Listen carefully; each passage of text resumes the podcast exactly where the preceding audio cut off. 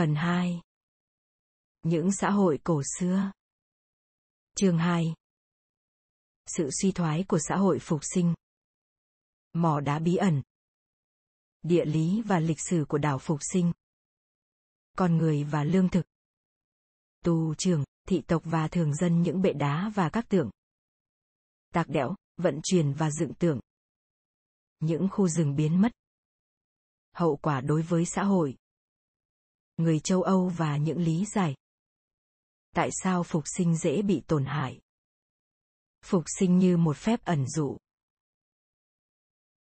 Chưa có nơi nào tôi từng đến lại gây cho tôi cảm giác rờn rợn như mỏ đá Rano Raraku trên đảo Phục sinh, nơi có những tượng đá khổng lồ nổi tiếng. Phụ bản năm Trước hết, đảo này là vùng đất xa xôi nhất thế giới mà con người có thể sống được. Vùng đất gần nhất là bờ biển Chile cách đó 3.700 km về phía đông và quần đảo Pitcairn của người Polynesia cách 1.389 km về phía tây. Bản đồ trang 84 đến 85 Năm 2002, khi từ Chile tới đây, tôi phải bay mất hơn 5 tiếng đồng hồ trên biển Thái Bình Dương trải dài vô tận giữa chân trời, dưới cánh máy bay chỉ thấy toàn là nước. Cuối cùng, khi mặt trời xuống chúng tôi cũng thấy đảo phục sinh như một đốm nhỏ hiện lờ mờ trong cảnh chiều nhập nhoạng.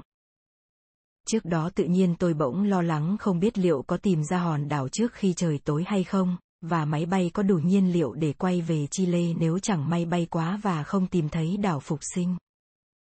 Nếu không có những chuyến thám hiểm bằng thuyền lớn của người châu Âu trong những thế kỷ gần đây thì có lẽ hòn đảo này không phải là chỗ mà con người mong khám phá và tới định cư. Rano Raraku là một miệng núi lửa gần như tròn có đường kính khoảng 550 mét, từ đồng bằng thấp phía ngoài, tôi theo một con đường mòn dựng đứng tới mép núi lửa, sau đó lại theo con dốc treo leo xuống một đầm lầy dưới đáy miệng núi lửa.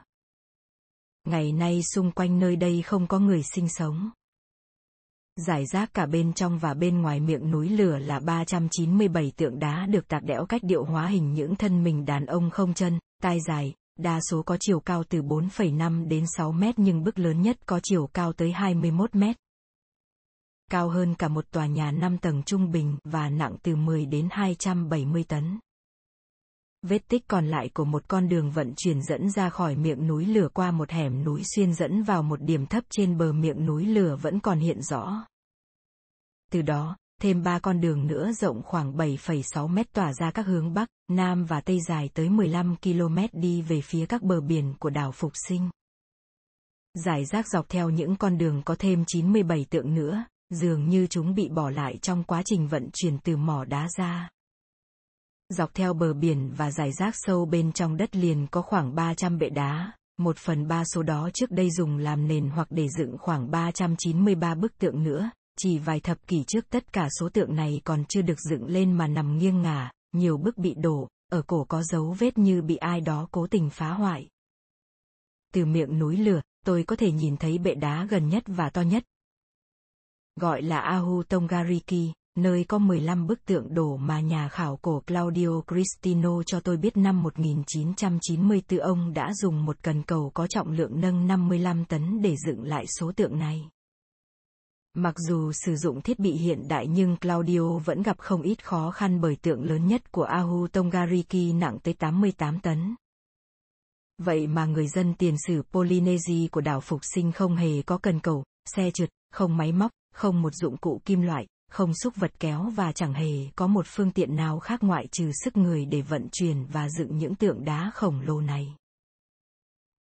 Số tượng bị bỏ lại ở mỏ đá đều đang trong các giai đoạn hoàn thiện. Một số vẫn còn gắn vào tảng đá mà chúng đang được tạc đẽo, tượng đã được phác họa nhưng còn thiếu những họa tiết tay và tai.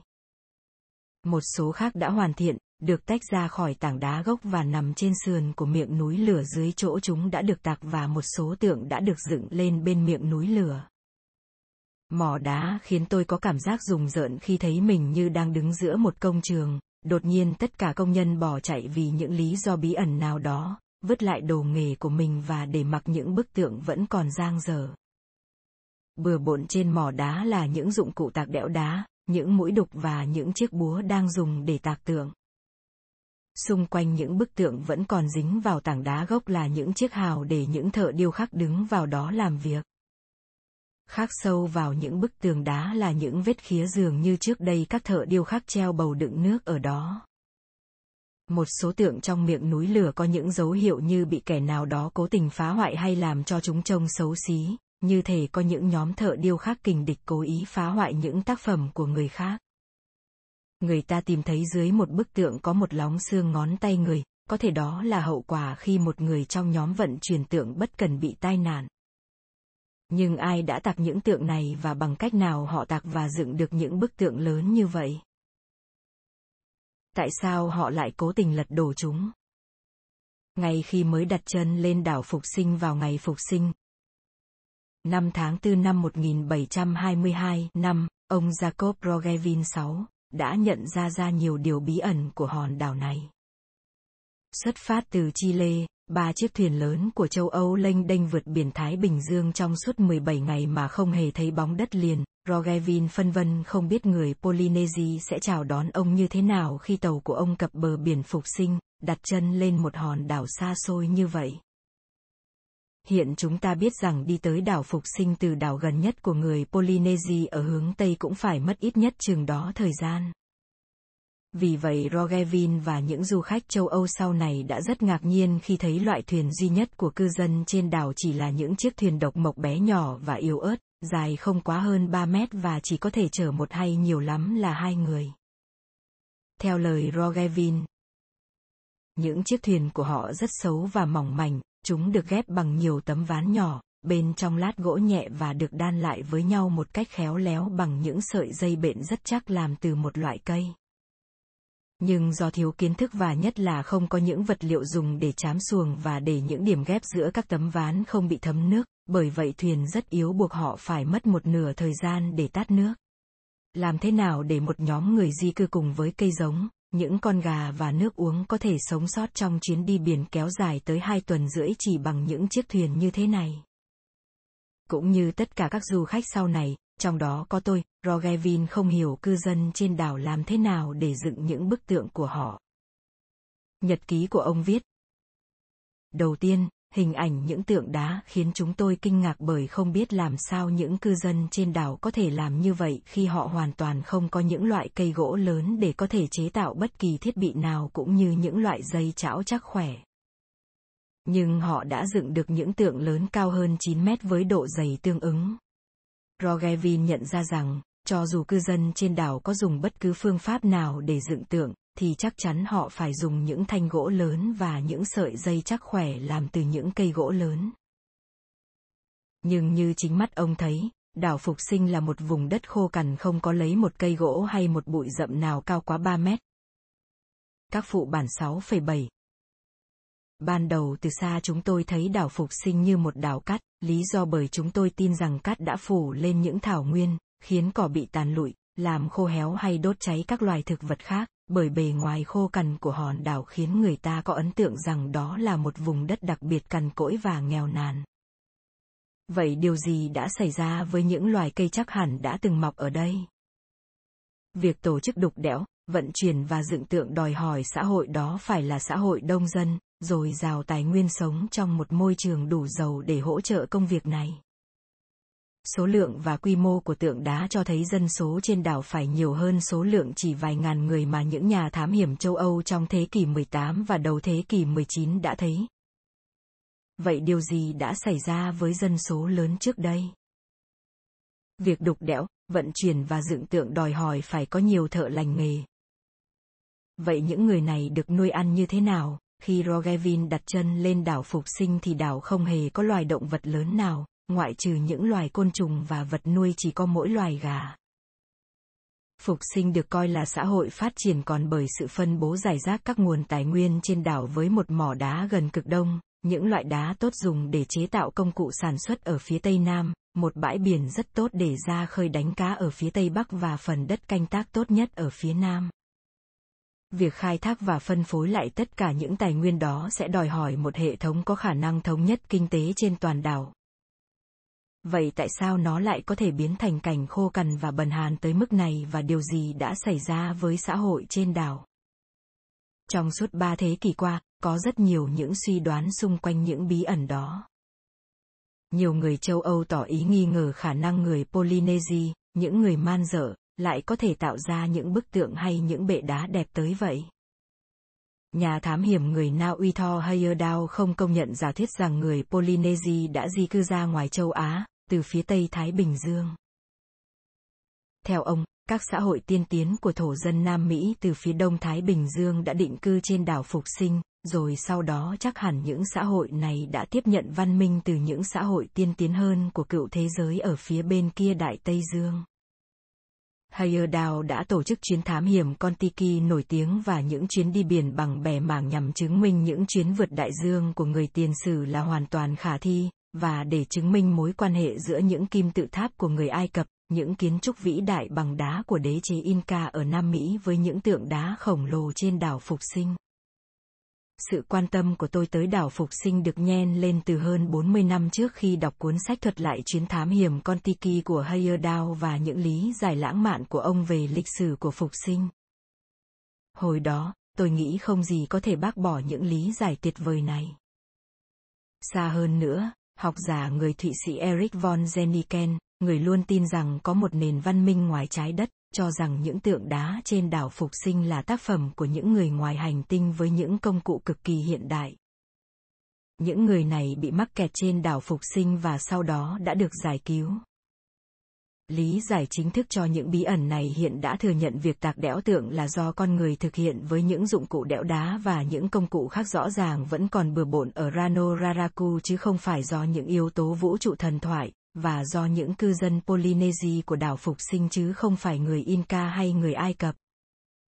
Lịch sử đảo Phục Sinh cũng lãng mạn và hấp dẫn như chuyến vượt đại dương bằng mảng Kontiki hay những giả thuyết về sự viếng thăm của người ngoài trái đất, đồng thời cũng có liên quan nhiều hơn đến những sự kiện hiện đang diễn ra trong thế giới hiện đại.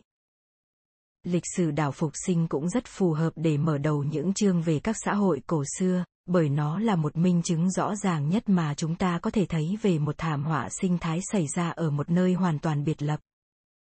Phục sinh là một đảo hình tam giác trên đó bao trùm ba ngọn núi lửa tương đối gần nhau mọc lên từ đáy biển tại những thời điểm khác nhau từ hàng triệu năm trước, ngủ yên trong suốt thời gian con người sinh sống trên đảo. Núi lửa quay lâu đời nhất phun lửa cách đây khoảng 600.000 năm. Cũng có thể là 3 triệu năm trước, và giờ án ngữ góc đông nam của tam giác, sau đó tới lượt núi lửa Rano cao hoạt động chắn phía tây nam. Khoảng 200.000 năm trước, núi lửa Terevaka trẻ nhất nằm gần góc phía bắc của tam giác phun dung nham hiện phủ tới 95% bề mặt đảo. Phục sinh rộng khoảng 106 km vuông và ở độ cao 510 m so với mực nước biển, khiêm tốn nhất so với các đảo khác của người Polynesia. Địa hình của đảo phần lớn là thoai thoải, không có những thung lũng sâu như quần đảo Hawaii. Ngoại trừ tại các miệng núi lửa có sườn dốc đứng và những đám bọt đá hình nón, thì tôi thấy có thể dễ dàng đi bộ ở bất cứ vùng đất nào trên đảo theo một đường thẳng để tới vùng lân cận, không như ở Hawaii hay Marshall, nơi mà con đường kiểu đó sẽ nhanh chóng khiến tôi vấp đá ngã lộn cổ. Nằm ở vùng khí hậu bán nhiệt đới ở vĩ độ 27 ô Nam, giống như Miami giáp cực Nam hay Đài Bắc ở cực Bắc của xích đảo, nên phục sinh có khí hậu ôn hòa, trong khi nham thạch của những núi lửa làm cho đất đai thêm màu mỡ.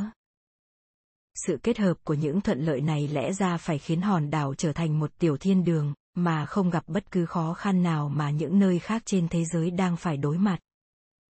Tuy nhiên, vị trí địa lý của phục sinh đã gây ra một số khó khăn cho những người mới tới đây khai phá. Nếu khí hậu bán nhiệt đới là ấm áp khi so với mùa đông của Bắc Mỹ và châu Âu, thì nó lại lạnh nếu so với đa phần những vùng lãnh thổ Polynesia nhiệt đới. Tất cả những đảo khác có người Polynesia sinh sống, trừ New Zealand, Chatham, Norfolk và Rapa, đều nằm gần xích đạo hơn phục sinh. Bởi vậy, một số giống cây nhiệt đới quan trọng với người Polynesia ở những vùng khác, như cây dừa, mới du nhập vào phục sinh trong thời kỳ hiện đại, lại phát triển rất kém ở phục sinh, và đại dương bao quanh lại quá lạnh để các giải san hô có thể nhô lên gần mặt biển mang theo các loại cá và các loài giáp xác như tôm, cua. Khi lang thang xung quanh Teravaka và Quai, tôi và Barry Roulette phát hiện ra rằng Phục Sinh là một hòn đảo lộng gió, điều này gây khó khăn cho cả những nông dân cổ xưa và hiện nay. Gió làm dụng những quả sa kê, loại cây mới được du nhập lên đảo, khi chúng chưa kịp chín. Cùng với những yếu tố khác, sự biệt lập của phục sinh khiến nó không chỉ thiếu những loại cá sống trong giải san hô mà toàn bộ các loại cá nói chung. Phục sinh chỉ có 127 loại cá so với hơn 1.000 loài cá của đảo Fiji. Tất cả những bất lợi địa lý này khiến nguồn lương thực của cư dân đảo Phục sinh ít hơn so với hầu hết cư dân các đảo Thái Bình Dương khác. Vấn đề còn lại liên quan tới vị trí địa lý của Phục sinh là lượng mưa trung bình chỉ khoảng 128 cm mỗi năm, dường như quá nhiều so với vùng châu Âu địa Trung Hải và miền Nam California, nhưng lại thấp so với các vùng khác của người Polynesia. Cùng với những hạn chế do lượng mưa thấp gây ra, nước mưa rơi xuống còn nhanh chóng bị thấm vào lớp đất xốp của phục sinh, kéo theo hậu quả khan hiếm nước ngọt.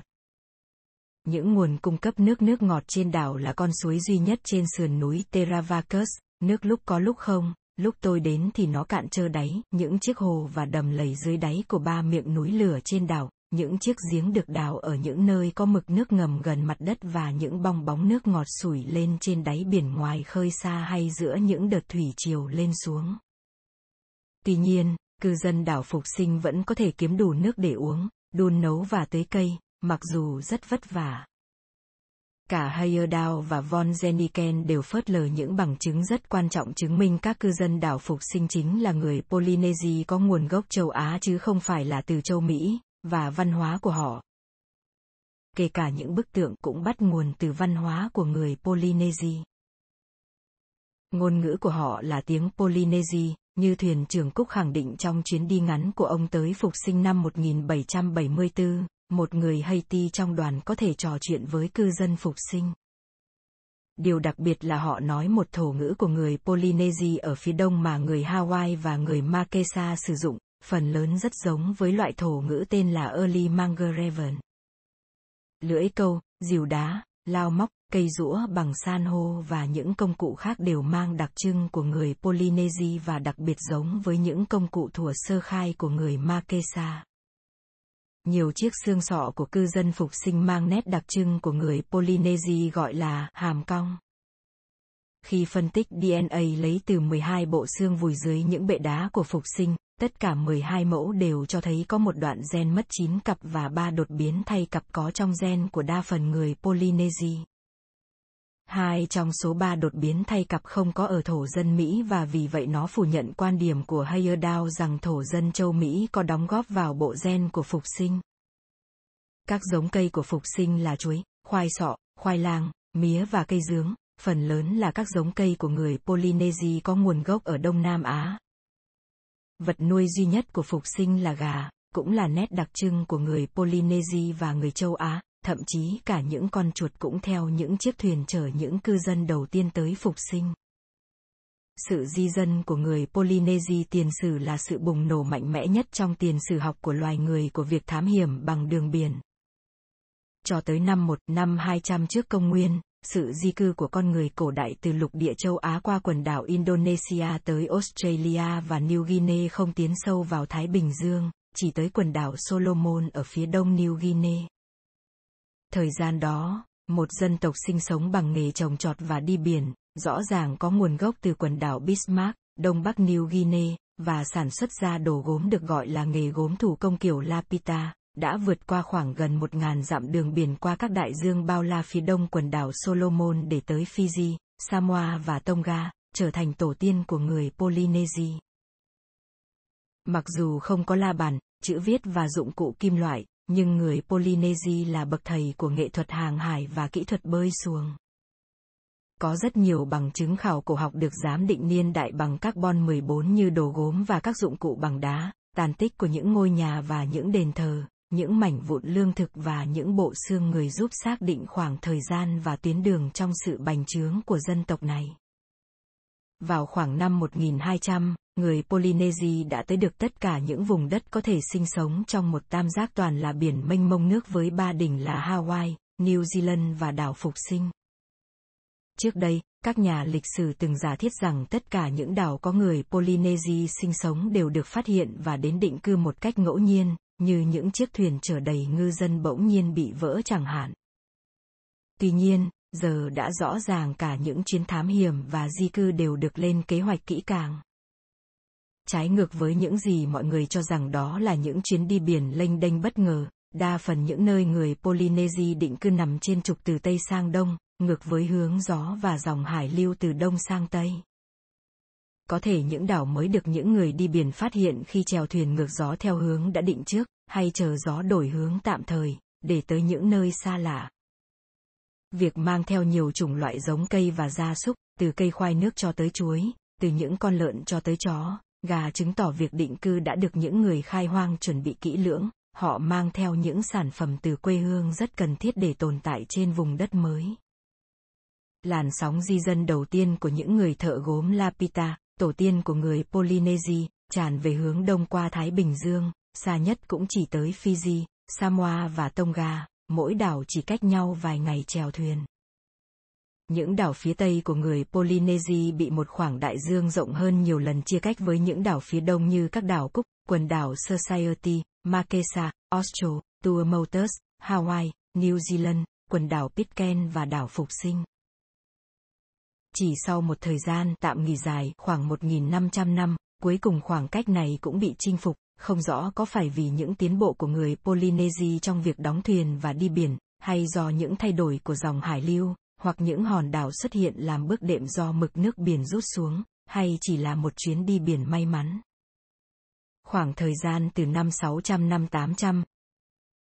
thời gian cụ thể hiện vẫn đang gây tranh cãi, các đảo phía đông Polynesia gần các đảo phía tây nhất là Cook, các đảo Society và Makesa đã bị chinh phục và trở thành điểm xuất phát cho những chuyến thám hiểm những hòn đảo còn lại. New Zealand được khám phá vào khoảng năm 1200, sau khi vượt qua một đại dương rộng ít nhất 2.000 hải lý và cuối cùng cuộc chinh phục những hòn đảo Thái Bình Dương mà con người có thể sinh sống đã hoàn tất. Nhưng bằng tuyến đường nào người Polynesia đã đặt được chân lên đảo Phục Sinh, hòn đảo phía đông xa nhất. Những khó khăn do hướng gió và dòng hải lưu có thể khiến người Polynesia không thể chèo thuyền trực tiếp từ Makesa, một đảo có dân cư đông đúc và dường như là điểm trung gian để tiếp tục chinh phục Hawaii, sang phục sinh. Thay vào đó, những điểm xuất phát để chinh phục phục sinh dường như là các đảo Mangareva, Pitcairn và Henderson, nằm giữa chặng đường từ Makesa tới phục sinh. Số phận của cư dân các đảo này sẽ được thảo luận ở chương tiếp theo. Chương 3 Sự tương đồng giữa ngôn ngữ của phục sinh với tiếng Early Mangarevan, sự giống nhau giữa một bức tượng trên đảo Pitcairn với một số tượng trên đảo phục sinh, sự trùng khớp giữa các loại công cụ sản xuất của phục sinh với công cụ sản xuất trên đảo Mangareva và Pitcairn, sự tương ứng giữa những xương sọ người trên đảo phục sinh với hai xương sọ trên đảo Henderson thậm chí còn chặt chẽ hơn cả những xương sọ của người Makesa. Tất cả cho thấy có thể người tiền sử đã sử dụng những đảo Mangareva, Pitcairn và Henderson làm điểm trung gian để tới phục sinh. Năm 1999, chiếc thuyền được tái tạo theo kiểu thuyền Hokulea của người Polynesia đã hoàn thành chuyến đi từ đảo Mangareva tới Phục Sinh trong thời gian 17 ngày. Với những người hiện đại không quen đi biển như chúng ta, thật khó tin rằng những ngư dân đã trèo xuồng sang phía đông từ đảo Mangareva lại may mắn bắt gặp một hòn đảo chỉ rộng dài 14 km tính từ Bắc sang Nam, sau một chuyến đi biển dài ngày như vậy. Tuy nhiên, người Polynesia biết cách dự đoán chiều dài một hòn đảo trước khi nó hiện ra, căn cứ vào những đàn chim biển bay ra trên một bán kính 160 km từ một vùng đất tới nơi tìm thức ăn. Vì vậy, đường kính chính xác của phục sinh ban đầu là nơi cư ngụ của một số loài chim biển lớn nhất Thái Bình Dương, phải vào khoảng 320 km, theo tính toán của những ngư dân Polynesia, chứ không phải chỉ có 14 km. Một truyền thuyết dân gian lưu truyền trong cư dân đảo Phục Sinh kể rằng thủ lĩnh chuyến di dân tới định cư trên hòn đảo của họ là một tù trưởng tên là Hotu Matua. Tức người cha vĩ đại đi trên một hoặc hai chiếc thuyền lớn với vợ và sáu người con cùng đại gia đình. Những người châu Âu cuối thế kỷ 19 đầu thế kỷ 20, khi tới đây đã ghi lại rất nhiều truyền thuyết do những cư dân còn sống sót trên đảo kể lại, chứa đựng những thông tin rõ ràng đáng tin cậy về cuộc sống trên đảo Phục Sinh trong hàng thế kỷ, hoặc trước thời điểm người châu Âu đặt chân tới đây, nhưng không chắc liệu những truyền thuyết này có ghi lại những chi tiết chính xác về những sự kiện xảy ra từ một ngàn năm trước không? Chúng ta sẽ thấy. Ở chương 3, rằng cư dân trên nhiều đảo khác của người Polynesia vẫn giữ liên lạc với nhau qua những chuyến đi biển thường xuyên giữa những hòn đảo sau khi được phát hiện và định cư. Có thể điều này cũng đúng với trường hợp của phục sinh và có thể sau Hotu Matua vẫn có những chiếc thuyền khác tiếp tục tới phục sinh. Nhà khảo cổ học Roger Green cho rằng có khả năng đó, dựa trên những điểm tương đồng giữa một số kiểu công cụ sản xuất của phục sinh với kiểu công cụ sản xuất của Mangareva tại thời điểm vài thế kỷ sau khi người Polynesia đã sinh sống trên đảo phục sinh. Tuy nhiên, bác lại giả thuyết này là hiện tượng phục sinh không có những vật nuôi truyền thống như chó, lợn và một số loại cây trồng điển hình của người Polynesia. Có ý kiến cho rằng, lẽ ra những giống vật nuôi và cây trồng này phải được những người đi biển sau này mang tới, trong trường hợp chúng đã được mang theo xuồng của hó tu Matua nhưng không thể sống trên đảo hay chết ngay khi ông vừa đặt chân lên đảo. Ngoài ra, trong chương tiếp theo chúng ta sẽ thấy rằng, một số công cụ sản xuất bằng đá được tìm thấy trên một hòn đảo lại có chứa những thành phần hóa học đặc biệt chỉ có trong đá của một hòn đảo khác, đó là một bằng chứng rõ ràng về việc có sự qua lại giữa các đảo Marquesa, Pitcairn, Henderson, Mangareva và Society, nhưng không hề có một viên đá nào có nguồn gốc từ phục sinh được tìm thấy trên những đảo khác và ngược lại. Bởi vậy, có thể khẳng định cư dân đảo phục sinh vẫn hoàn toàn biệt lập ở nơi tận cùng của thế giới, mà không có bất kỳ mối quan hệ nào với bên ngoài trong thời gian hàng ngàn năm, kể từ chuyến khám phá đầu tiên của Hotu Matua cho tới khi nhà thám hiểm Rogevin đặt chân tới đây. Giả sử đa phần đảo phía đông của người Polynesia có thể được định cư trong khoảng thời gian từ năm 600 năm 800, khi đó đảo phục sinh đã được tìm ra chưa? Thời điểm định cư trên các hòn đảo của người Polynesia không mấy chắc chắn. Những tài liệu viết về đảo Phục Sinh thường cho rằng thời điểm đó vào khoảng năm 300 đến 400, dựa trên những tính toán đặc biệt về thời điểm phân nhánh ngôn ngữ bằng kỹ thuật sắp xếp niên đại ngôn ngữ học. Plotter Chronology và ba niên đại được xác định bằng phương pháp carbon đồng vị phóng xạ với than củi được lấy tại Ahotepel, lấy từ một chiếc hào ở Quai, và từ những trầm tích dưới lòng hồ cho thấy rừng đã bị chặt phá. Tuy nhiên, các chuyên gia về lịch sử đảo phục sinh ngày càng nghi ngờ những thời điểm sớm như vậy. Họ nghi ngờ độ chính xác của những tính toán bằng kỹ thuật sắp xếp niên đại ngôn ngữ học, nhất là khi áp dụng với những ngôn ngữ có lịch sử phức tạp như tiếng của người phục sinh. Chúng ta biết chủ yếu thông qua, và có thể bị ảnh hưởng, từ ngôn ngữ của những người Haiti và người Makesa và tiếng của người Mangareva rõ ràng đã bị thay đổi tới lần thứ hai do những người Makesa đến sau. Cả ba niên đại trên đều được xác định trên những mẫu đơn lẻ bằng kỹ thuật carbon đồng vị phóng xạ lạc hậu hơn và hiện không còn được sử dụng nên không đáng tin cậy, và cũng không có bằng chứng rằng các mẫu vật là than củi thực tế có liên quan tới con người. Thay vào đó, dường như thời điểm định cư trên đảo phục sinh đáng tin cậy nhất là vào khoảng năm 900, được xác định bằng phương pháp đồng vị phóng xạ mà nhà cổ sinh vật học David Stedman và hai chuyên gia khảo cổ học Claudio Cristino và Patricia Vargas áp dụng đối với than gỗ và xương cá heo bị con người ăn thịt, và những bằng chứng từ những tầng khảo cổ học lâu đời nhất cho thấy sự hiện diện của con người trên bãi biển Anakena của đảo Phục Sinh. Thời kỳ đó, Anakena là bến đậu tốt nhất trên đảo, hiển nhiên những cư dân đầu tiên sẽ sinh sống ở đây. Công việc giám định niên đại trên xương cá heo được tiến hành bằng phương pháp carbon đồng vị phóng xạ hiện đại là âm. Phép đo phổ khối lượng và phương pháp hiệu chỉnh tầng nước biển để tính niên đại bằng carbon 14 đối với xương của các loài sinh vật biển như cá heo được xác định khá chính xác. Những niên đại này dường như sát với thời gian định cư đầu tiên bởi chúng có nguồn gốc từ những tầng khảo cổ học có chứa xương của các loài chim bản địa sống trên đất liền đã bị tuyệt chủng rất nhanh trên đảo Phục Sinh và trên nhiều đảo Thái Bình Dương khác, và bởi những chiếc thuyền săn cá heo cũng sớm biến mất hoàn toàn. Bởi vậy, đánh giá đáng tin cậy nhất hiện nay về thời điểm định cư của con người trên đảo Phục Sinh là khoảng thời gian trước năm 900. Vậy lương thực của cư dân trên đảo là gì và họ có bao nhiêu người?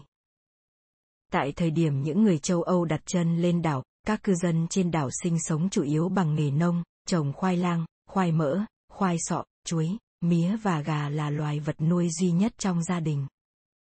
Khác với hầu hết các đảo khác của người Polynesia, do không có giải san hô ngầm và đầm phá nên trong khẩu phần ăn của cư dân phục sinh hầu như không có cá và các loài giáp xác.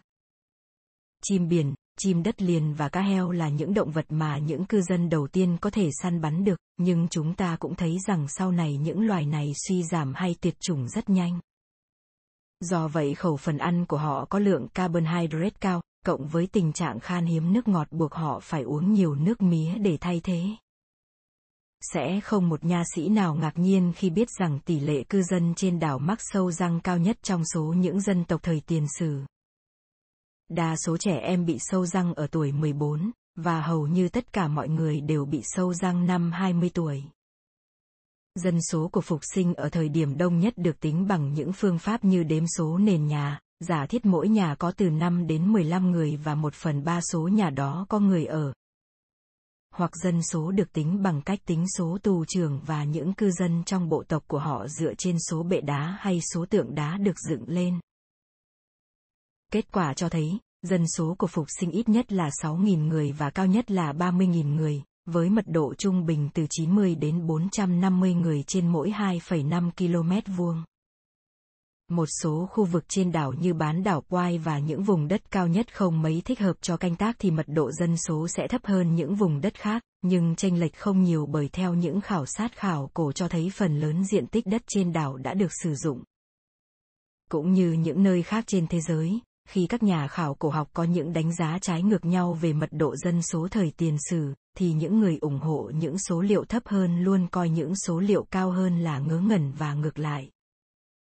Theo ý kiến cá nhân tôi, những số liệu cao dường như chính xác hơn, một phần bởi chúng do các nhà khảo cổ học có uy tín tiến hành khảo sát ở đảo phục sinh như Claudio Cristino, Patricia Vargas, Edmundo Edward, Chris Stevenson và Joel Van Tilburg.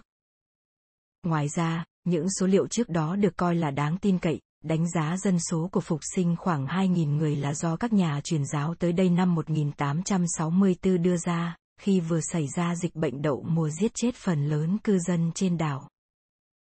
Trước đó nữa, khoảng 1.500 cư dân bị những thuyền buôn nô lệ Peru bắt cóc trong giai đoạn năm 1862 đến năm 1863 và hai đợt dịch bệnh đậu mùa hoành hành trên đảo mà tài liệu còn ghi lại được vào khoảng chừng năm 1836, cùng hàng loạt bệnh dịch khác theo chân những người châu Âu thường xuyên tới viếng thăm kể từ năm 1770 trở đi, cùng một thời kỳ dân số bị suy giảm nghiêm trọng từ những năm 1600 mà chúng ta sẽ thảo luận ở phần sau.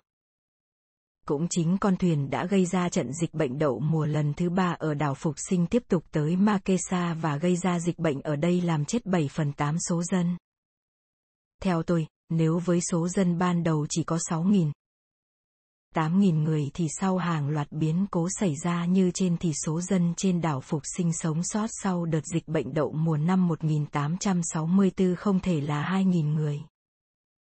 Dựa trên những bằng chứng về sự thâm canh nông nghiệp thời tiền sử trên đảo Phục Sinh, tôi thấy các số liệu cao của Claudio và Edmundo cho rằng dân số đảo Phục Sinh phải từ 15.000 người trở lên là không có gì đáng ngạc nhiên. Bằng chứng về một nền nông nghiệp phát triển mạnh mẽ thể hiện ở một số hình thức. Đầu tiên là những chiếc hố được xếp bằng đá có đường kính từ 1,5 đến 3,2 mét và sâu tới 1,2 mét được sử dụng như những chiếc hố ủ phân để trồng cây giống hoặc trồng rau. Một bằng chứng khác là hai chiếc đập bằng đá được dựng chắn qua một con suối nước lúc có lúc không chạy dọc theo sườn đông nam của ngọn Terevaka để nắn dòng nước chảy vào những bệ đá lớn. Hệ thống nắn dòng nước này tương tự như những hệ thống tưới nước cho khoai sọ ở những nơi khác của Polynesia.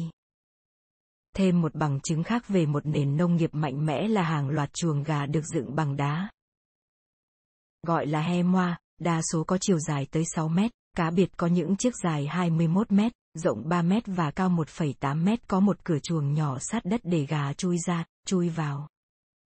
chuồng còn có một hàng rào được xếp bằng những viên đá để ngăn những con gà quý giá sổng ra ngoài hay đề phòng trộm cắp. Nếu những bức tượng hay những chiếc bệ đá to hơn không làm lu mờ những chiếc he moa to lớn này thì chắc hẳn các du khách sẽ coi đảo Phục Sinh là đảo của những chiếc chuồng gà bằng đá.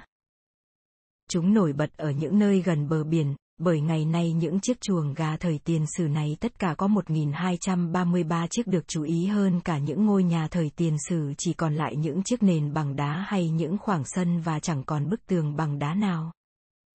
Nghiên cứu đá nham thạch, nhà khảo cổ Chris Stevenson đã tìm ra phương pháp phổ biến nhất được áp dụng để tăng sản lượng nông nghiệp.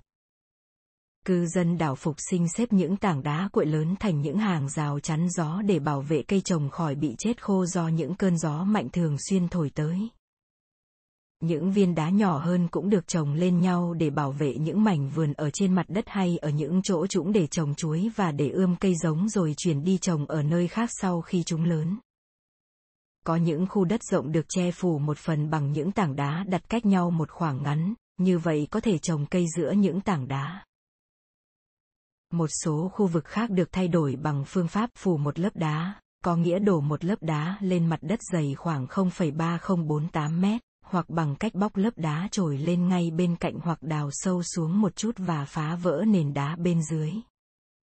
Những chỗ lún sụt trồng khoai sọ được xới lên thành những cánh đồng sỏi tự nhiên. Tất cả những hàng rào chắn gió bằng đá và những khu vườn kiểu này đòi hỏi tốn nhiều công sức để xây dựng, bởi cư dân trên đảo phải vận chuyển hàng triệu, thậm chí hàng tỷ viên đá. Như nhà khảo cổ Barry Rollet từng nghiên cứu nhiều vùng lãnh thổ khác của người Polynesia, nói với tôi trong lần đầu tiên cùng nhau tới đảo Phục Sinh. Tôi chưa từng thấy một hòn đảo nào của người Polynesia mà cư dân lại vất vả tới vậy. Họ xếp những viên đá nhỏ với nhau thành một vòng tròn chỉ để trồng vài cây khoai sọ yếu ớt và bảo vệ chúng trước những cơn gió mạnh. Trên quần đảo Cúc, mọi người cũng trồng khoai sọ nhưng họ chẳng bao giờ phải làm như vậy. Thực vậy, tại sao những nông dân đảo Phục Sinh lại phải vất vả tới vậy?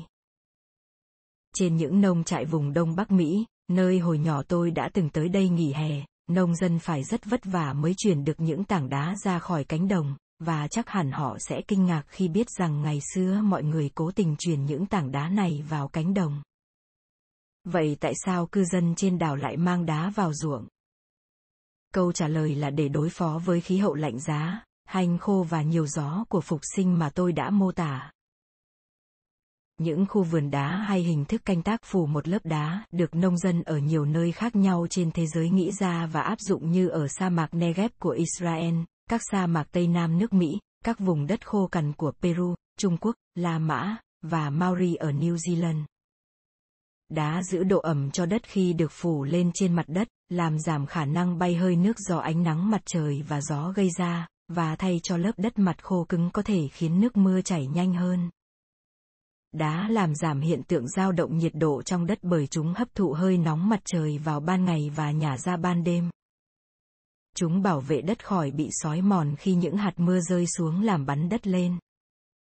Những viên đá xám trên đất sáng màu hơn sẽ làm đất ấm hơn bởi hấp thụ nhiệt từ mặt trời nhiều hơn và đá còn có vai trò như những nơi tích trữ phân bón và các khoáng chất cần thiết để thấm dần vào đất. Giống như một số chúng ta thường uống thuốc vitamin vào bữa sáng. Trong những cuộc thí nghiệm nông nghiệp được tiến hành ở Tây Nam nước Mỹ để tìm hiểu vì sao những cư dân Anasazi cổ xưa, Chương 4 lại sử dụng phương pháp giải đá, hóa ra những viên đá mang lại những lợi ích rất lớn cho nông dân. Những lớp đất được trộn đá làm tăng gấp đôi độ ẩm trong đất, giảm mức nhiệt độ tối đa trong đất vào ban ngày và làm tăng nhiệt độ trong đất vào ban đêm, làm tăng sản lượng cho tất cả 16 loại cây trồng, trung bình gấp khoảng 4 lần, trong đó loại cao nhất sản lượng tăng gấp 50 lần. Đó là những ích lợi cực kỳ to lớn. Chris Stevenson lý giải những khảo sát của mình là tư liệu giải thích sự phổ biến trong việc sử dụng đá để nâng cao hoạt động sản xuất nông nghiệp ở đảo Phục Sinh. Theo ông, trong khoảng 500 năm đầu tiên người Polynesia sinh sống trên đảo, nông dân vẫn ở những vùng đất thấp, trong phạm vi chỉ vài dặm kể từ bờ biển, để gần các nguồn nước ngọt và thuận tiện cho đánh bắt cá và các loài giáp xác. Bằng chứng đầu tiên mà ông thu thập được cho thấy những khu vườn đá xuất hiện vào khoảng năm 1300, ở những vùng đất cao nằm sâu bên trong đảo có lượng mưa lớn hơn các khu vực bờ biển nhưng nhiệt độ lạnh hơn. được cư dân trên đảo điều hòa bằng cách dùng những tảng đá xám để tăng nhiệt độ cho đất. Đa phần những vùng đất nằm sâu bên trong đảo bị chuyển thành những khu vườn đá. Có một điều thú vị là dường như bản thân những người nông dân cũng không sống trong những vùng đất này, bởi hiện chỉ có tàn tích của rất ít nhà ở của những thường dân, không có chuồng gà và chỉ có những bếp lò và những đống rác nhỏ. Thay vào đó, chỉ có giải rác vài ngôi nhà cao cấp, bằng chứng cho thấy những giới thượng lưu có cả những khu vườn đá lớn với quy mô trồng trọt cũng lớn hơn. Không như khu vườn của một gia đình thường dân để sản xuất ra nhiều lương thực hơn cho những người làm công của các tù trưởng, trong khi tất cả những nông dân vẫn tiếp tục sinh sống ở gần bờ biển và đi về giữa vườn đá và nơi ở tới vài dặm mỗi ngày. Những con đường có chiều rộng 4,5 mét với những vệ đường bằng đá, nối liền những vùng đất cao xa bờ biển với bờ biển, chứng tỏ đây có thể là tuyến đường qua lại hàng ngày. Có thể những vườn cây ở vùng cao xa bờ biển không đòi hỏi phải được chăm sóc quanh năm, nông dân chỉ cần tới thăm và trồng khoai sọ và những loại cây trồng khác trong mùa xuân rồi quay về, cuối năm mới lên thu hoạch. Cũng như những nơi khác ở Polynesia, xã hội truyền thống của phục sinh được chia thành tù trưởng và thường dân. Các nhà khảo cổ học phát hiện có sự khác biệt rõ ràng giữa những tàn tích của hai loại nhà khác nhau. Các tù trưởng và những thành viên của tầng lớp thượng lưu sống trong những căn nhà gọi là Hepenger, có hình một chiếc thuyền dài, nhỏ, lộn ngực, thường có chiều dài khoảng 12 mét, cá biệt có cái dài 94 mét, rộng không quá 3 mét và uốn cong ở phần cuối nhà. Tường và mái nhà, tương ứng với phần lõm của thân xuồng là ba lớp dạ khô, nhưng nền nhà được xếp bằng những viên đá ba gian cắt rất gọn gàng. Đặc biệt là những viên đá được uốn cong và có cạnh xiên lát ở cuối căn nhà rất khó làm, khó cậy lên và khó bị các bộ tộc ăn trộm của nhau. Phía trước nhiều Hepenger là một chiếc sân lát đá. Hepenger được xây dựng trên một dải bờ biển rộng 182 mét, mỗi xóm có từ 6 tháng 10 căn, vùng đất liền tiếp theo khu vực này có những chiếc tượng dựng trên bệ đá. Ngược lại, những căn nhà của thường dân bị tách riêng ra ở những vùng đất sâu hơn trong đất liền, diện tích nhỏ hơn và gắn liền với chiếc chuồng gà, bếp lò, vườn rào bằng đá và một hố rác của mình những cấu trúc rất thực tế, tách biệt với tapu tôn giáo và khu vực bờ biển có những bệ đá và những căn nhà he Penger đẹp đẽ. Cả những truyền thuyết lưu truyền trong cư dân trên đảo và kết quả những cuộc khảo cổ đều cho thấy lãnh thổ phục sinh bị chia thành khoảng gần một tá vùng đất, chừng 11 đến 12, mỗi vùng thuộc về một bộ tộc hay một dòng họ, đều bắt đầu từ bờ biển và kéo dài vào trong đất liền, như thể phục sinh là một chiếc bánh bị cắt thành 12 miếng. Mỗi vùng đất đều có tù tưởng và những bệ đá để thực hiện các nghi lễ tôn giáo của mình. Các bộ tộc cạnh tranh với nhau một cách hòa bình bằng cách cố xây dựng những bệ đá và tượng đá cao to hơn bộ tộc khác, nhưng cuối cùng cuộc cạnh tranh hòa bình cũng biến thành những cuộc giao tranh khốc liệt sự phân chia lãnh thổ thành những vùng đất bé nhỏ cũng phổ biến với những đảo của người Polynesia trên Thái Bình Dương. Có một điều bất thường trên lãnh thổ của phục sinh đó là, một lần nữa lại căn cứ vào cả những truyền thuyết dân gian và những kết quả khảo cổ, mặc dù có sự cạnh tranh lãnh thổ nhưng giữa các bộ tộc có sự thống nhất về mặt tôn giáo, và cả một số lĩnh vực kinh tế và chính trị, đặt dưới sự lãnh đạo của một tù trưởng tối cao. Ngược lại, trên các đảo Mangareva và quần đảo makesa lớn hơn, mỗi thung lũng lớn đều thuộc sự cai quản của một thủ lĩnh độc lập và liên tục xa vào những cuộc chiến khốc liệt, kéo dài với những thủ lĩnh khác. Vậy điều gì có thể lý giải cho sự thống nhất của phục sinh, và tại sao nó lại dễ phát hiện về mặt khảo cổ như vậy? Hóa ra chiếc bánh phục sinh không phải được chia đều thành 12 miếng như nhau, mà mỗi vùng đất được phân chia đều có những nguồn tài nguyên quý giá khác nhau.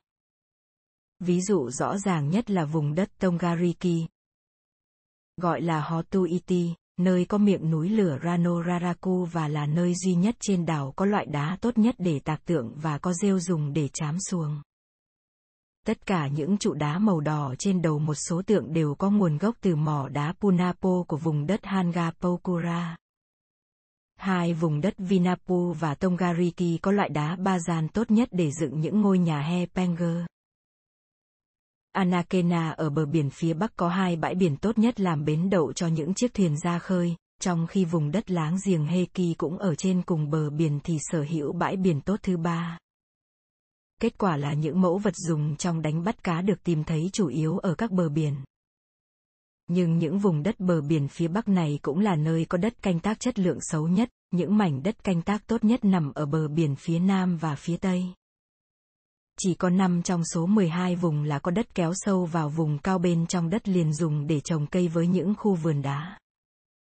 Chim biển chỉ làm tổ trên một vài hòn đảo ngoài biển, dọc theo bờ biển phía nam, nhất là trong vùng đất Vinapu.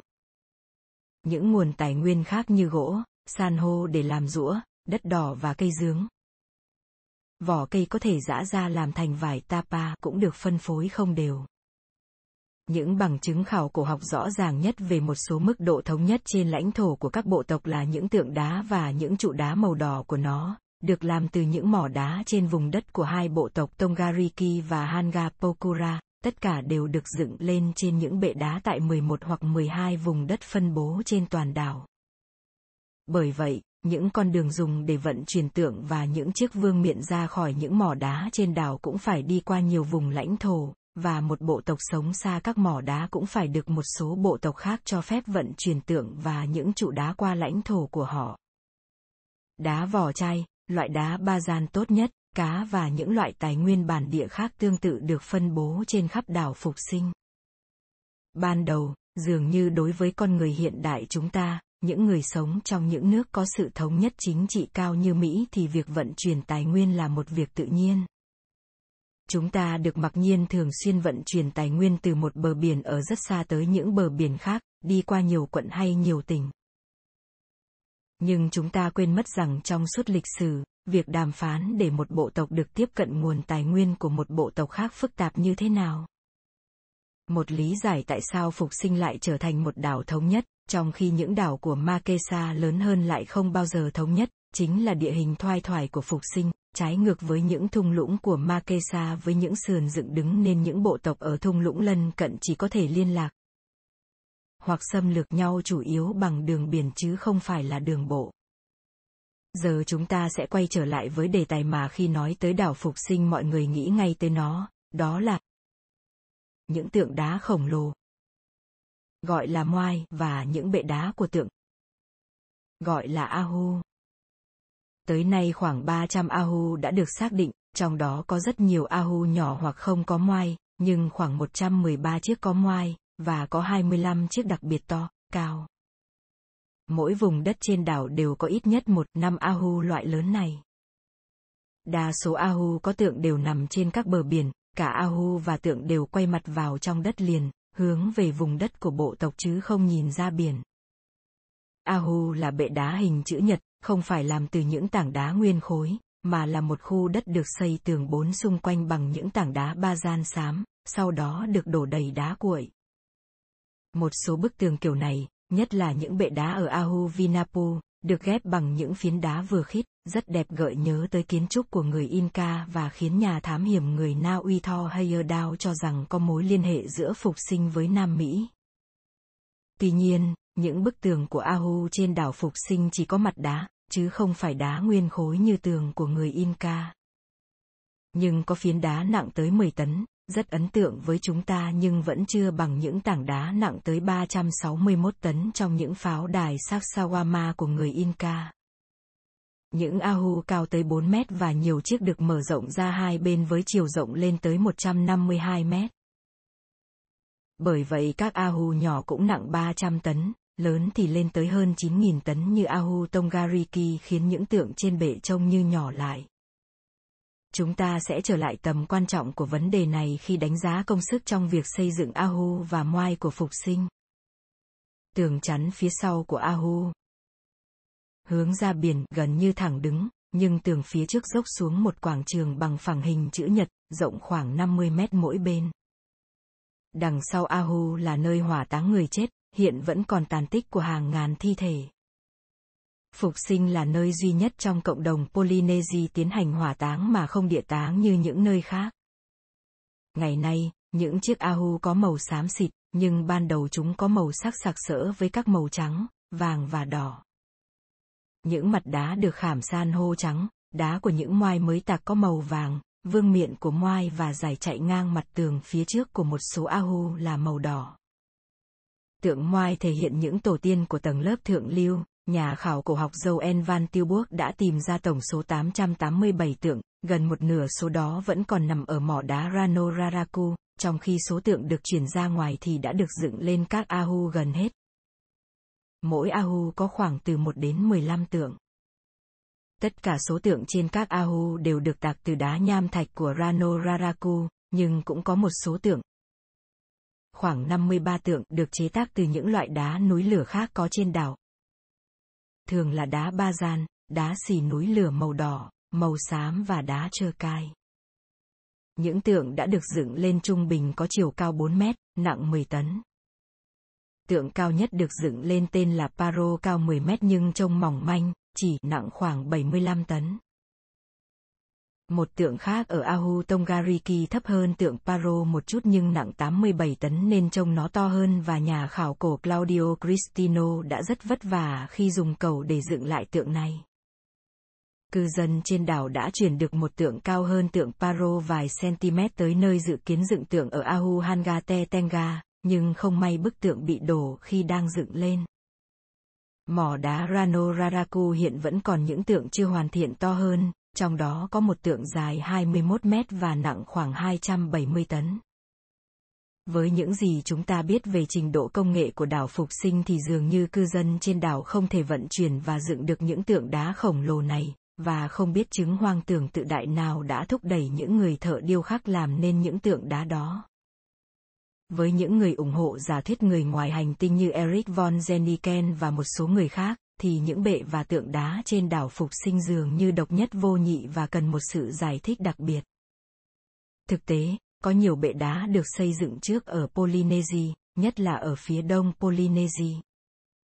Những bệ đá này gọi là mare, được sử dụng như những lăng mộ và thường dùng làm nền móng để xây dựng những đền thờ, xuất hiện khá nhiều, trước đó từng có ba bệ đá xuất hiện trên đảo Pitcairn, có thể đây là điểm xuất phát để những thổ dân thám hiểm đảo phục sinh. Điểm khác biệt cơ bản giữa Ahu của phục sinh với Mare ở đông Polynesia là Ahu lớn hơn và không làm nền móng để xây dựng đền thờ. Các đảo Makesa và Austro có những tượng đá lớn, đảo Makesa, Austro và Pitcairn đều có những tượng tạc từ đá xì núi lửa màu đỏ, tương tự như chất liệu dùng cho một số tượng trên đảo Phục Sinh, trong khi một số loại đá núi lửa khác. Giống như đá tắp của núi lửa Rano Raraku cũng được sử dụng ở Makesa. Các đảo Mangareva và Tonga có những kiến trúc đá khác, trong đó Tonga có một chilerton nổi tiếng. Kiến trúc gồm hai tảng đá dựng đứng đỡ một tảng đá nằm ngang, mỗi tảng đá nặng chừng 40 tấn, và còn có những tượng gỗ trên đảo Haiti và những nơi khác. Bởi vậy, các tác phẩm kiến trúc của phục sinh phát triển trên cơ sở truyền thống sẵn có của người Polynesia. Tất nhiên, chúng ta muốn biết chính xác cư dân đảo phục sinh dựng bức tượng đầu tiên vào thời điểm nào, kiểu cách và kích thước thay đổi như thế nào theo thời gian. Rất tiếc là bởi tượng đá không thể tính niên đại bằng kỹ thuật carbon phóng xạ, nên chúng ta buộc phải dựa trên những phương pháp xác định niên đại gián tiếp, như xác định niên đại của than củi tìm thấy ở Ahu bằng kỹ thuật carbon phóng xạ, một phương pháp khác là xác định niên đại bằng kỹ thuật hydrat hóa obsidian đối với những đá vỏ chai. Hay còn gọi là thủy tinh núi lửa bị nứt, bằng kiểu dáng của những bức tượng bị bỏ đi. Giả thiết những bức tượng này được làm trước, bằng những kết quả thực nghiệm các công đoạn xây dựng theo suy luận của một số Ahu, kể cả những Ahu bị các nhà khảo cổ khai quật. Tuy nhiên, dường như có một điều rất rõ ràng là những tượng sau luôn cao hơn tượng trước. Mặc dù không nhất thiết phải nặng hơn, và chiếc Ahu to nhất đã phải tốn rất nhiều thời gian làm đi làm lại để ngày càng to hơn và cao hơn. Thời gian xây dựng các Ahu vào khoảng năm 1000 đến 1600. Những niên đại được xác định gián tiếp này gần đây lại được củng cố bằng một phương pháp nghiên cứu rất thông minh của G. Warren Beck và các đồng nghiệp.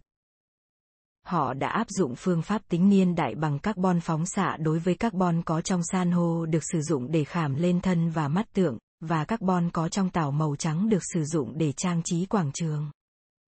Những kỹ thuật xác định niên đại trực tiếp này cho thấy ba giai đoạn xây dựng và cải tạo của Ahu Nau Nau tại Anakena.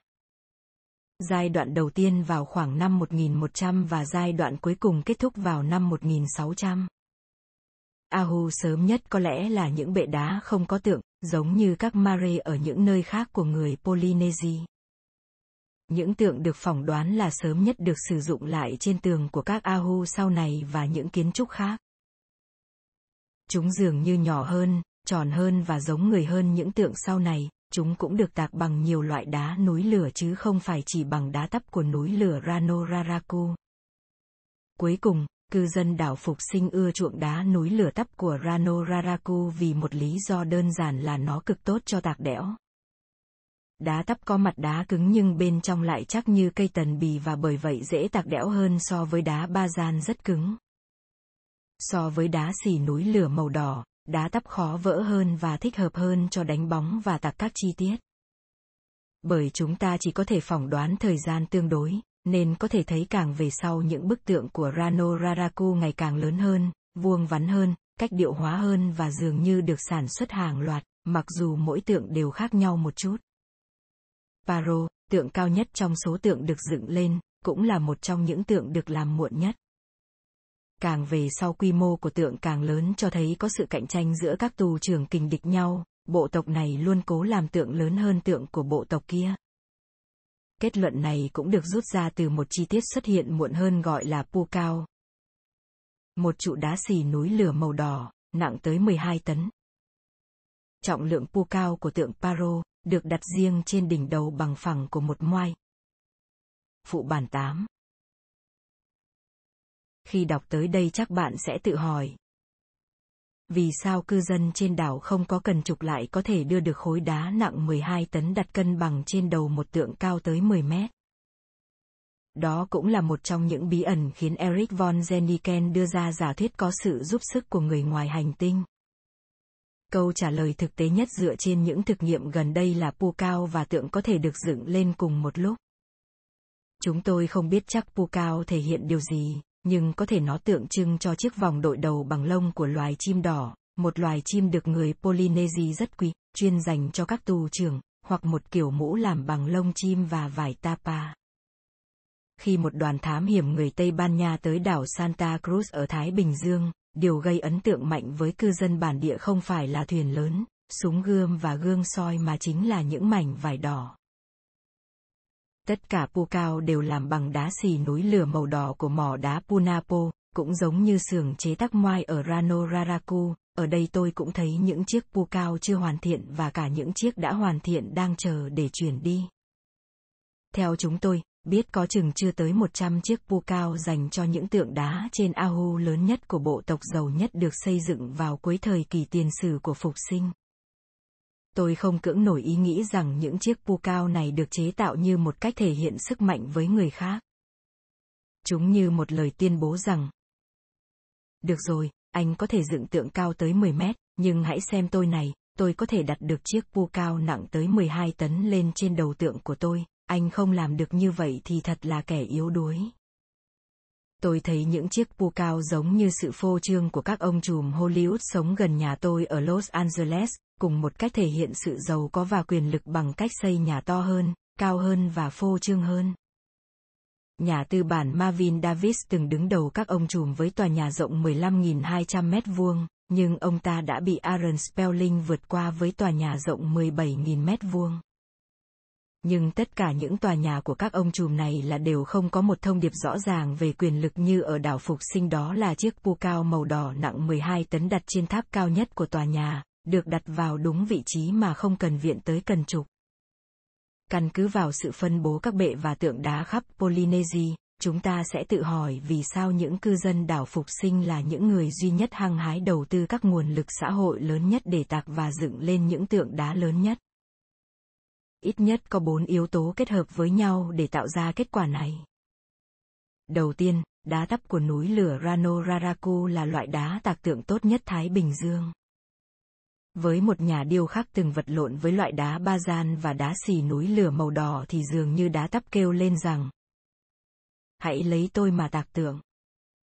Thứ hai, những bộ lạc trên các đảo Thái Bình Dương khác, chỉ cách nhau vài ngày chèo thuyền, thì dành năng lượng, các nguồn tài nguyên và sức lao động để tăng cường buôn bán, cướp bóc, thăm dò, xâm lược lẫn nhau và tiến hành di cư giữa các đảo, nhưng cư dân đảo Phục Sinh lại hoàn toàn không bị ảnh hưởng bởi những hành động này do vị trí biệt lập của họ. Trong khi các tù trưởng trên các đảo Thái Bình Dương có thể cạnh tranh nhau về thanh thế và địa vị bằng cách vượt qua nhau trong mọi hoạt động giữa các đảo, nhưng những chàng trai trên đảo Phục Sinh thậm chí còn không chơi những trò chơi bình thường này, như một sinh viên của tôi nhận xét. Thứ ba, địa hình thoai thoải của Phục Sinh và những nguồn tài nguyên phân bố ở các vùng khác nhau đã dẫn tới một số sự thống nhất trên đảo, như đã trình bày ở phần trên, cho phép các bộ tộc trên toàn đảo được lấy đá và tạc tượng ở Rano Raraku. Nếu Phục Sinh không có sự thống nhất về mặt chính trị, giống như đảo Makesa, thì bộ tộc Tongariki cai quản vùng đất có núi lửa Rano Raraku sẽ độc chiếm đá làm tượng, và các bộ tộc láng giềng sẽ ngăn cản việc vận chuyển tượng qua lãnh thổ của họ như đã từng xảy ra trên thực tế. Cuối cùng, như chúng ta sẽ thấy, việc xây dựng những bệ và tượng đá đòi hỏi phải lo lương thực cho nhiều người, một kỳ công trong việc tăng sản lượng lương thực của những khu vườn ở vùng núi do tầng lớp thượng lưu cai quản. Không có cần trục, vậy cư dân đảo Phục Sinh làm thế nào để tạc đẽo, vận chuyển và dựng những tượng đá này? Tất nhiên chúng ta không thể biết chắc chắn, bởi không một người châu Âu nào được tận mắt chứng kiến những công việc này để ghi chép lại. Nhưng chúng ta có thể phỏng đoán dựa trên những truyền thuyết dân gian lưu truyền trong cư dân trên đảo. Nhất là việc dựng tượng, từ những bức tượng trong giai đoạn hoàn thiện vẫn còn ở các mỏ đá và từ những kết quả thực nghiệm gần đây về những cách vận chuyển khác nhau. Ở mỏ đá Rano Raraku, có thể thấy những tượng đá chưa hoàn thiện vẫn còn gắn vào các tảng đá, xung quanh là những hào tạc tượng chỉ rộng khoảng 0,6 mét. Những dụng cụ đục đá ba gian cầm tay của các thợ điêu khắc vẫn còn trong mỏ đá. Những tượng thô sơ nhất trông chẳng khác gì một khối đá thô, mới được tách ra khỏi một tảng đá có hình mặt người hướng lên trên và phần sau vẫn gắn chặt vào tảng đá bên dưới bằng một chiếc xương sống dài bằng đá. Phần tiếp theo được tạc là đầu, mũi và tay, rồi mới đến cánh tay, bàn tay và thắt lưng. Tới giai đoạn này, chiếc xương sống bằng đá gắn bức tượng với tảng đá mới được đục ra và tượng bắt đầu được chuyển ra chỗ thích hợp. Tất cả tượng trong quá trình vận chuyển đều không có hốc mắt, điều đó chứng tỏ mắt tượng chỉ được tạc khi tượng đã được chuyển tới Ahu. Một trong những phát hiện đáng chú ý nhất gần đây về những bức tượng là vào năm 1979, hai nhà khảo cổ Sonia Hawa và Sergio Rapu Hawa tìm thấy một mắt tượng đã được hoàn thiện làm bằng san hô trắng với con người bằng đá xỉ núi lửa màu đỏ chôn gần một Ahu. Sau đó, họ lại tiếp tục phát hiện ra những mảnh vỡ của những mắt tượng tương tự. Khi những chiếc mắt này được lắp vào một tượng đá, chúng khiến cho bức tượng có một cái nhìn chằm chằm, lạnh lẽo khiến người nhìn khiếp sợ. Thực tế chỉ có vài mắt tượng được tìm thấy cho thấy có thể cư dân bản địa chỉ tạo ra rất ít mắt tượng, và chúng được các thầy cúng giữ gìn và chỉ đặt vào hốc mắt tượng khi tiến hành các nghi lễ cúng tế. Dấu vết những con đường vận chuyển tượng từ các mỏ đá hiện vẫn còn rõ ràng. Tượng được vận chuyển theo các tuyến đường vòng nhằm tránh tốn thêm công sức đưa tượng lên xuống các quả đồi, và tuyến đường xa nhất là từ Rano Raraku tới Ahu ở bờ biển phía tây vào khoảng 15 km.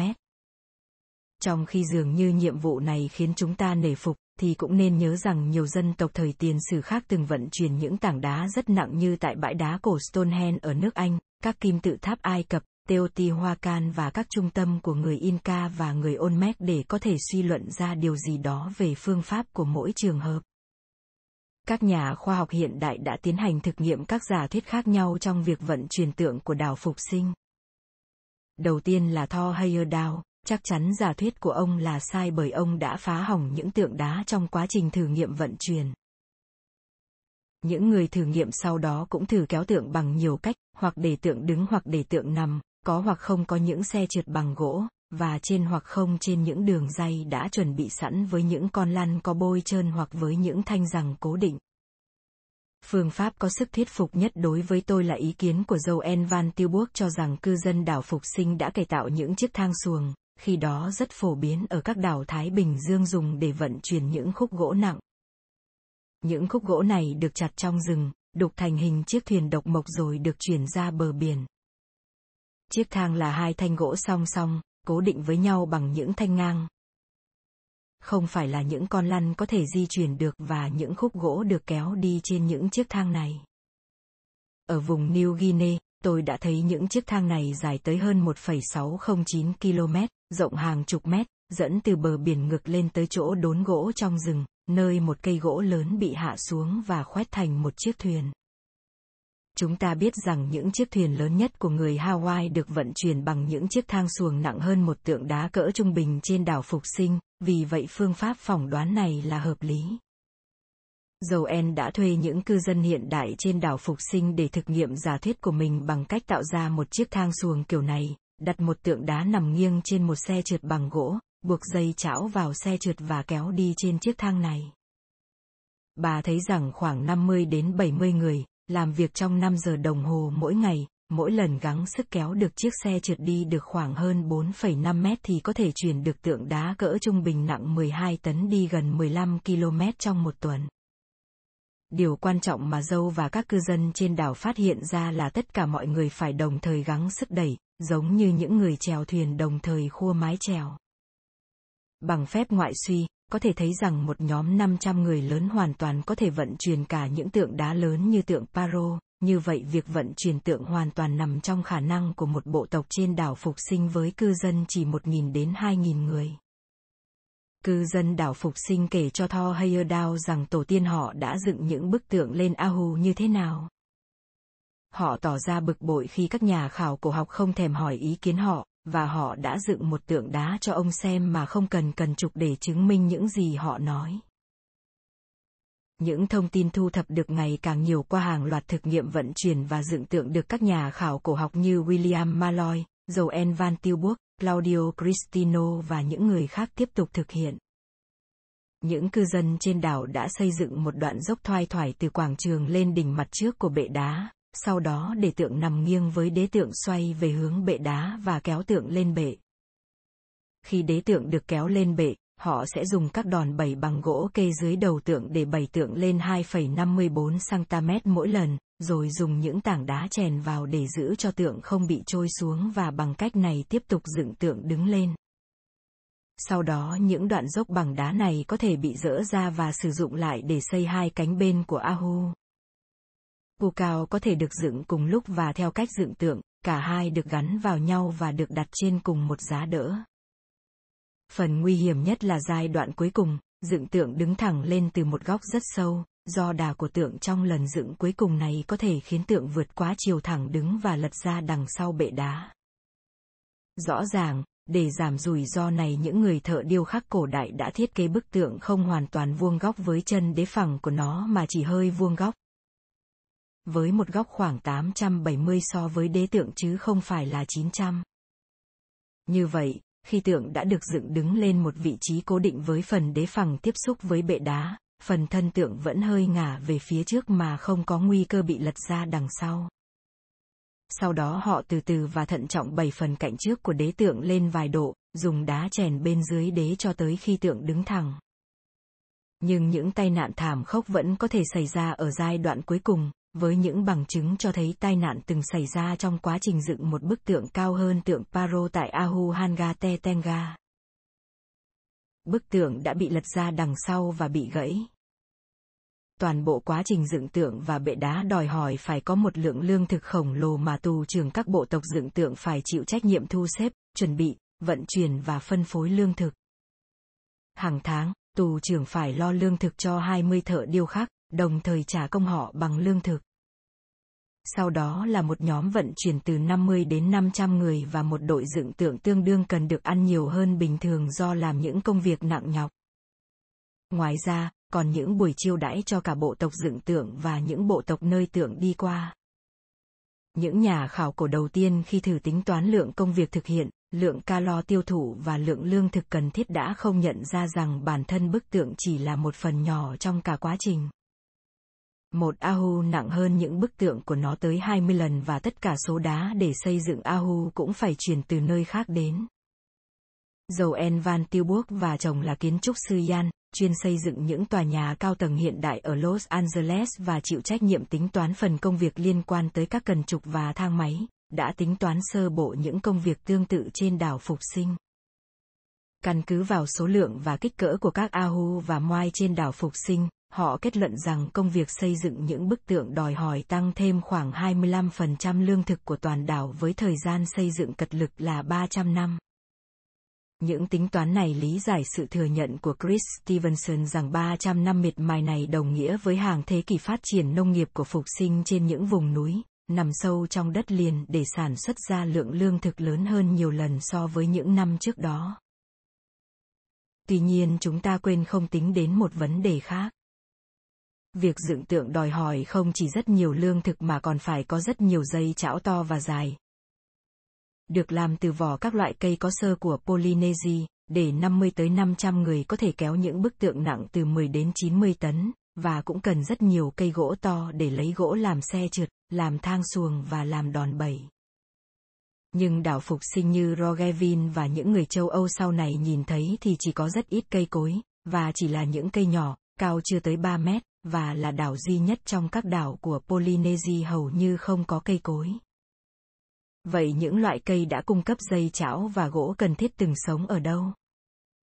Những khảo sát thực vật về các loại cây sống trên đảo Phục Sinh trong thế kỷ 20 đã xác định chỉ có 48 loài thực vật bản địa, thậm chí cả cây to nhất.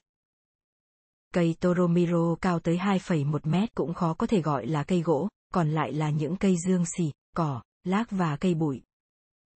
Tuy nhiên, một số phương pháp thu thập tàn tích của những loài thực vật đã biến mất được thực hiện trong vài thập kỷ qua cho thấy, khoảng vài trăm ngàn năm trước khi con người đặt chân tới đây và ngay cả trong những thời kỳ đầu con người định cư, đảo Phục Sinh không phải là một vùng đất cằn cỗi mà là một khu rừng bán nhiệt đới với những cây cao và những cây bụi thân gỗ. Phương pháp đầu tiên để mang lại kết luận trên là kỹ thuật phân tích phấn hoa. Palynology, tiến hành khoan lấy mẫu một trầm tích nằm dưới một đầm lầy hay một chiếc hồ. Trong mẫu này, với điều kiện không được lắc hay khuấy lên, lớp bùn mặt sẽ là trầm tích mới nhất và lớp bùn sâu nhất đại diện lớp trầm tích cổ hơn. Tuổi thực tế của mỗi tầng trong trầm tích có thể xác định bằng phương pháp carbon đồng vị. Còn một việc chán ngắt, kéo dài là sử dụng kính hiển vi để kiểm tra hàng chục ngàn hạt phấn hoa có trong mẫu, đếm và xác định loại thực vật sinh ra mỗi hạt phấn hoa bằng cách so sánh với những loại phấn hoa của các loài cây đã biết. Với đảo Phục Sinh thì nhà khoa học đầu tiên thực hiện những công việc này là nhà nghiên cứu phấn hoa người Thụy Điển Olof Selling. Ông đã kiểm tra những lõi trầm tích khoan được từ các đầm lầy ở Rano Raraku và từ các núi lửa ở Rano Kau trong cuộc thám hiểm năm 1955 của Heyerdahl. Từ đó ông phát hiện ra rất nhiều phấn hoa của một loại cọ chưa xác định hiện không còn tồn tại trên đảo Phục Sinh. Năm 1977 và 1983, John Flanley thu thập rất nhiều lõi trầm tích và lại thấy xuất hiện nhiều phấn hoa của cỏ, nhưng năm 1983 Flanley may mắn có được hóa thạch của một số hạt cọ mà những nhà thám hiểm hang động người Pháp tìm thấy trong một hang động nham thạch ở Sekzorapu Hawa. Sau đó, ông đã gửi những hóa thạch này tới các chuyên gia về cọ hàng đầu thế giới để phân tích. Kết quả là những hạt cọ này, dù hơi to hơn một chút, rất giống với loại cọ lớn nhất thế giới hiện nay là loại cọ có thể dùng để nấu rượu ở Chile, cao tới gần 20 mét với đường kính thân cây là khoảng 1 mét. Những nhà khoa học tới phục sinh sau này đã tìm thấy thêm nhiều bằng chứng của cây cọ dưới dạng những tiêu bản thân cọ bị chôn dưới những dòng nham thạch tại núi Terevaka từ hàng trăm ngàn năm trước, và những bó rễ cây cho thấy đường kính thân cọ ở đảo phục sinh đạt tới hơn 2,1 mét. Bởi vậy, loài cọ này lấn át thậm chí cả cọ Chile và có lẽ là loài cọ lớn nhất thế giới. Khi chúng còn tồn tại. Người Chile tôn vinh cây cọ hiện nay của họ bởi một vài lý do và những cư dân đảo phục sinh chắc hẳn cũng như vậy. Giống như ý nghĩa của cái tên, thân cọ có chứa một loại nước ngọt có thể ủ men để làm rượu hay đun sôi để làm mật hay làm đường. Nhân hạt cọ được coi là một món ăn quý. Lá cây là vật liệu lý tưởng để lợp nhà, làm giỏ sách, làm thảm và làm buồm. Và tất nhiên, thân cây chắc khỏe sẽ được dùng để vận chuyển và dựng các moai và có thể còn dùng để làm bè mảng. Flanley và Sarah King cũng xác định được phấn hoa của năm loài cây khác hiện đã bị tuyệt chủng có trong lõi trầm tích. Mới gần đây, nhà khảo cổ học người Pháp Catherine Oliac đã kỳ công sàng khoảng 30.000 mẩu gỗ bị đốt cháy thành than từ những lõi trầm tích chôn vùi trong những bếp lò và những đống rác của đảo Phục Sinh. Nói gương các nhà khảo cổ lão luyện như Selling, Flanley và King, bà đã so sánh 2.300 mẩu than gỗ với những mẫu gỗ của các loại cây hiện vẫn tồn tại trên các vùng lãnh thổ của người Polynesia. Bằng cách này, bà đã xác định có 16 loại thực vật khác nhau từng sống trên đảo Phục Sinh, đa số là những cây có liên quan tới hay giống những loại cây hiện vẫn tồn tại phổ biến ở phía đông Polynesia. Bởi vậy, chắc chắn Phục Sinh từng có rừng rậm với nhiều loại cây. Ngoài cỏ, đa số 21 loài thực vật đã biến mất đều là những loại có giá trị với những cư dân trên đảo. Hai loại cây cao nhất có tên khoa học là Alphitonia cf. Gicifoy và Iliocarpus cf. Rarotongensis cao tới 30 mét và 15 mét từng được sử dụng để đóng thuyền trên khắp lãnh thổ Polynesia và chắc chắn tốt hơn cỏ. Người Polynesia ở khắp nơi đều làm dây chảo từ vỏ cây Triamphetta semichiloba hâu hao và có thể cư dân đảo Phục Sinh đã dùng loại dây chảo này để kéo các bức tượng của mình. Vỏ của loại cây dướng Brusonetia papyrira được giã ra làm vải tapa, cây Cydrex odorata có thân rất thẳng và dẻo tốt cho chế tạo lao móc và mái chèo. Loại táo Malay Syzygium malaxon cho một loại trái có thể ăn được, gỗ hồng sắc đại dương Thespecia populania và ít nhất 8 loại thực vật khác có gỗ rắn hợp với tạc đẽo tượng và xây dựng. Cây Toromiro có gỗ cháy đượm như cây keo và mesquite. Có một thực tế là bà Oliak đã dựng lại tất cả những loài thực vật này từ những màu than để chứng minh rằng chúng đã từng được sử dụng làm củi. Nhà cổ động vật học David Stedman đã miệt mài nghiên cứu 6.433 chiếc xương chim và xương các loài động vật có xương sống khác từ những bãi rác cổ xưa trên bãi biển Anakena, có lẽ là khu vực đầu tiên con người đặt chân tới và cũng là khu vực định cư đầu tiên của cư dân phục sinh. Bản thân là một nhà điều học, tôi kính phục những kỹ năng xác định và con mắt tinh tường của Dave. Mặc dù tôi không biết làm thế nào để phân biệt xương một giống chim cổ đỏ với xương của một con bồ câu hay xương của một con chuột, nhưng Dave có thể phân biệt được xương của hàng tá loại hải âu có quan hệ gần gũi với nhau. Từ đó, ông đã chứng minh rằng mặc dù tại Phục Sinh hiện không một loài chim đất liền bản địa nào còn tồn tại, nhưng nó từng là nơi sinh sống của ít nhất 6 loài chim đất liền, trong đó có một loài diệc, hai loài gà nước, hai loài vẹt và một loài chim lợn. Ấn tượng hơn, đã có tổng số khoảng 25 loài chim biển từng làm tổ trên đảo Phục Sinh, biến đảo này trở thành nơi sinh sản chim biển đông nhất trong toàn lãnh thổ Polynesia và có thể cả trong toàn Thái Bình Dương. Những loài chim biển bao gồm hải âu lớn, chim điêu, chim chiến, hải âu Fama, hải âu Petrel, chim biển Brian, hải âu thường, chim báo bão, én biển và chim biển nhiệt đới. Do nằm ở nơi xa xôi và hoàn toàn không có những loài động vật ăn thịt, nên trước khi con người đặt chân tới đây, phục sinh là một thiên đường lý tưởng, cực kỳ an toàn cho các loài chim sinh sản.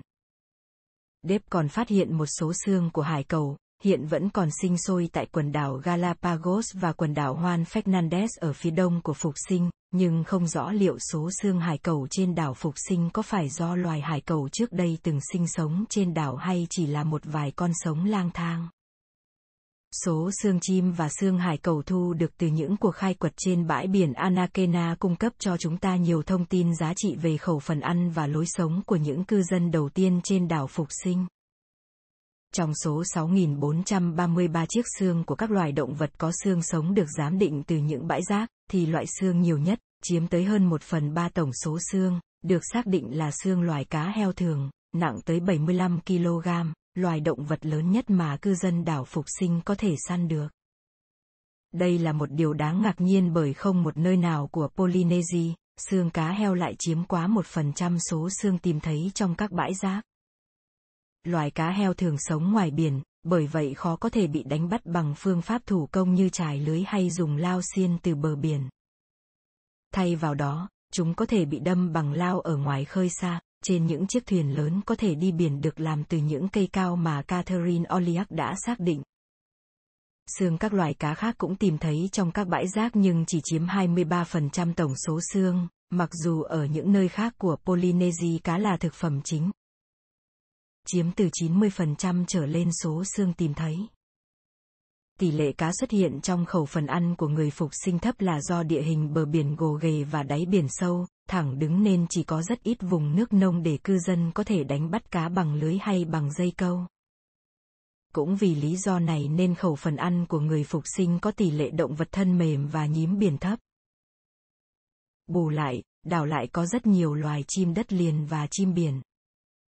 Món chim hầm chắc cũng hợp với món thịt chuột, loài chuột theo những chiếc thuyền thám hiểm của người Polynesia vượt biển tới đảo Phục Sinh. Phục Sinh là đảo duy nhất của người Polynesia mà số xương chuột phát hiện ở những khu vực khảo cổ nhiều hơn số xương cá.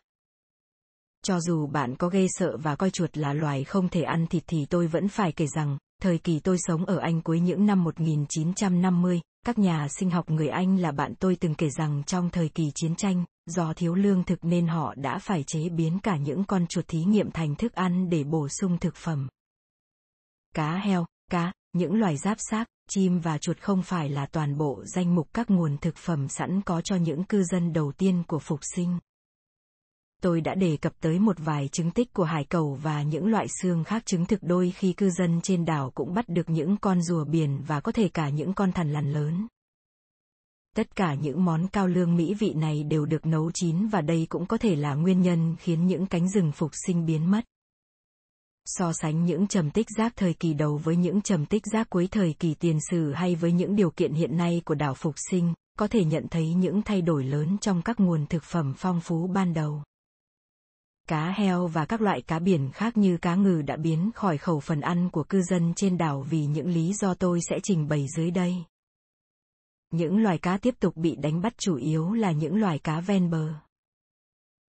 Những giống chim đất liền hoàn toàn không còn trong khẩu phần ăn chỉ vì lý do đơn giản là bất cứ loài sinh vật nào cũng không tránh khỏi bị tiệt chủng trước hàng loạt yếu tố như săn bắn quá nhiều, phá rừng và bị chuột ăn thịt. Đây là thảm họa tồi tệ nhất xảy ra với những loài chim trên đảo Thái Bình Dương, tồi tệ hơn cả những gì đã xảy ra với New Zealand và Hawaii khi loài chim hoa, loài ngỗng không biết bay và một số loài sinh vật khác bị tuyệt chủng, nhưng không ít loài sinh vật vẫn sống sót.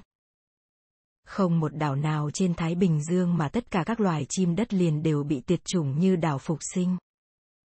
Trong số 25 loài chim biển, có thể còn nhiều hơn từng sinh sản trên đảo, Do bị săn bắn vô hạn độ và bị chuột ăn thịt, 24 loài đã không còn tiếp tục sinh sản trên đảo, có khoảng 9 loài hiện chỉ sinh sản ở một vài đảo đá nhỏ ngoài biển phục sinh, và 15 loài khác trên những đảo đá này cũng bị tuyệt chủng. Thậm chí các loài giáp xác cũng bị khai thác quá nhiều, nhưng sau này con người ít ăn các loài ốc tiền lớn quý hiếm mà ăn nhiều ốc sên đen nhỏ hơn, và số vỏ ốc tiền và ốc sên trong các bãi rác cũng giảm theo thời gian bởi cư dân thích đánh bắt những loài khác lớn hơn. Loài cọ khổng lồ, và tất cả những loài cây khác hiện đã bị tuyệt chủng được các nhà khảo cổ học Catherine Oliak, John Flanley và Sarah King xác định đã biến mất bởi chừng nửa tá lý do mà chúng ta có thể ghi nhận được hay phỏng đoán. Những mẫu than củi mà Oliak lấy từ những bếp lò là bằng chứng trực tiếp rằng nhiều loại cây đã bị chặt để làm củi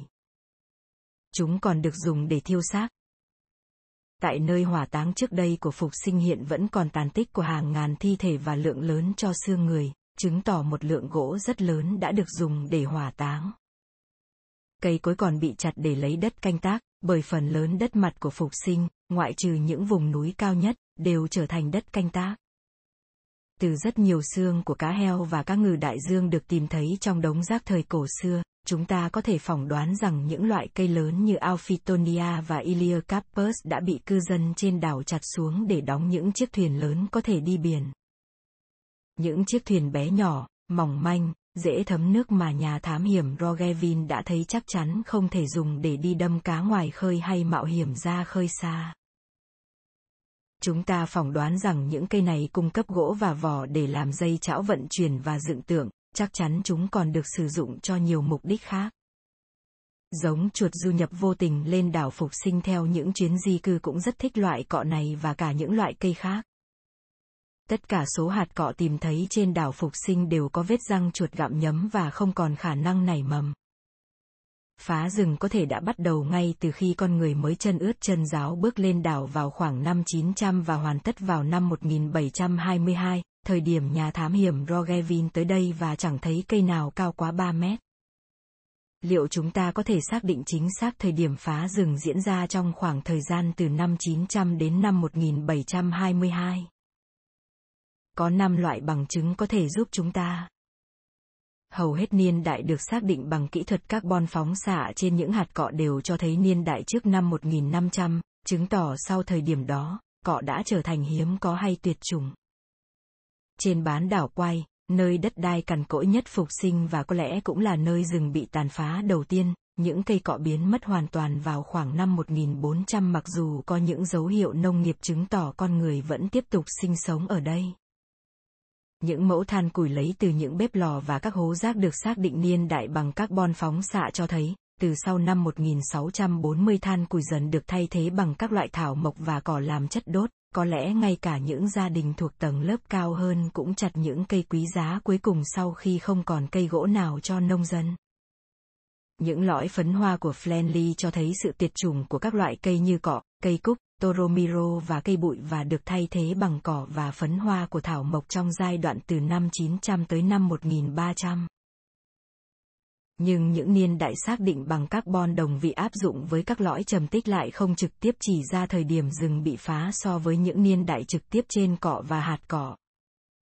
Cuối cùng, những khu vườn trên các vùng núi mà Chris Stevenson đã nghiên cứu, có thời gian tồn tại tương đương với khoảng thời gian tối đa sử dụng gỗ và dây chảo để dựng tượng, được duy trì trong khoảng thời gian từ đầu những năm 1400 tới những năm 1600.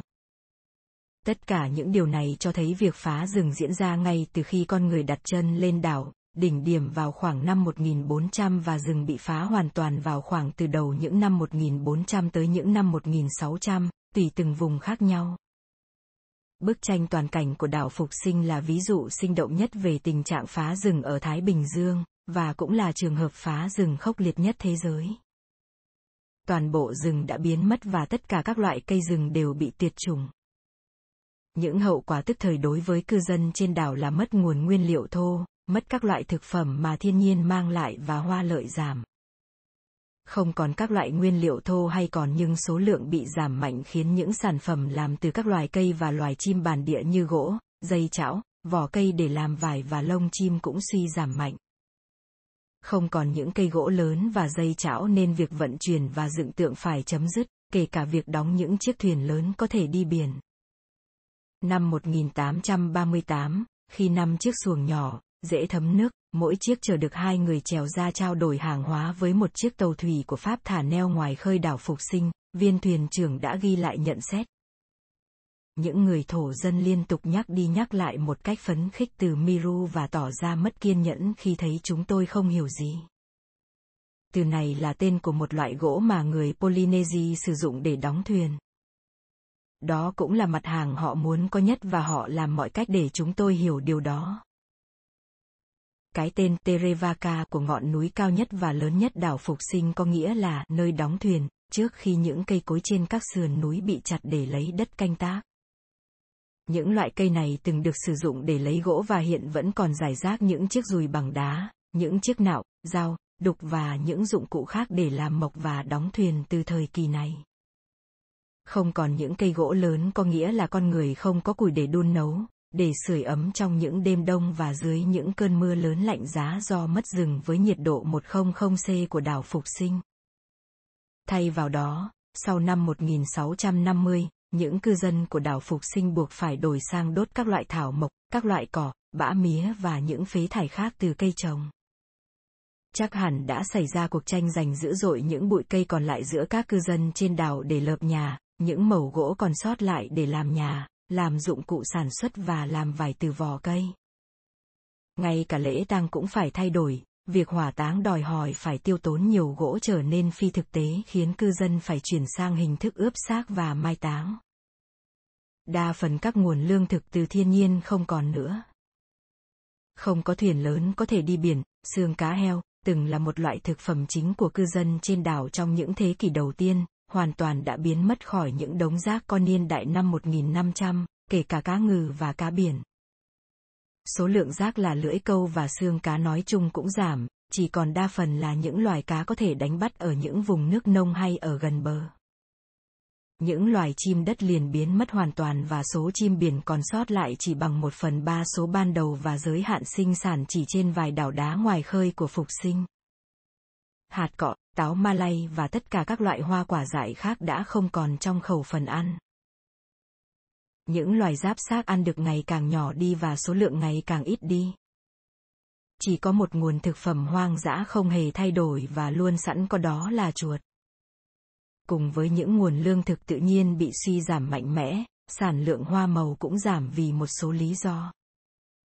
Phá rừng dẫn tới hiện tượng sói mòn cục bộ do mưa và gió, thể hiện bằng số ion kim loại tìm thấy trong đất tăng mạnh theo kết quả nghiên cứu những lõi trầm tích lấy lên từ đầm lầy của nhà khảo cổ Flanley. Ví dụ, những cuộc khai quật trên bán đảo Quai cho thấy hoa màu ban đầu được trồng xen kẽ với những cây cỏ. Tán cọ dập mát, bảo vệ đất và hoa màu trước ánh nắng chói chang của mặt trời, giúp ngăn chặn nước bay hơi, chống lại những tác động trực tiếp từ gió và mưa. Những cây cọ bị chặt gây ra sói mòn nghiêm trọng tới mức vùi lấp cả các ahu và tạo thành những con dốc bằng đất, buộc cư dân trên đảo phải từ bỏ những cánh đồng trên bán đảo Quai vào khoảng năm 1400.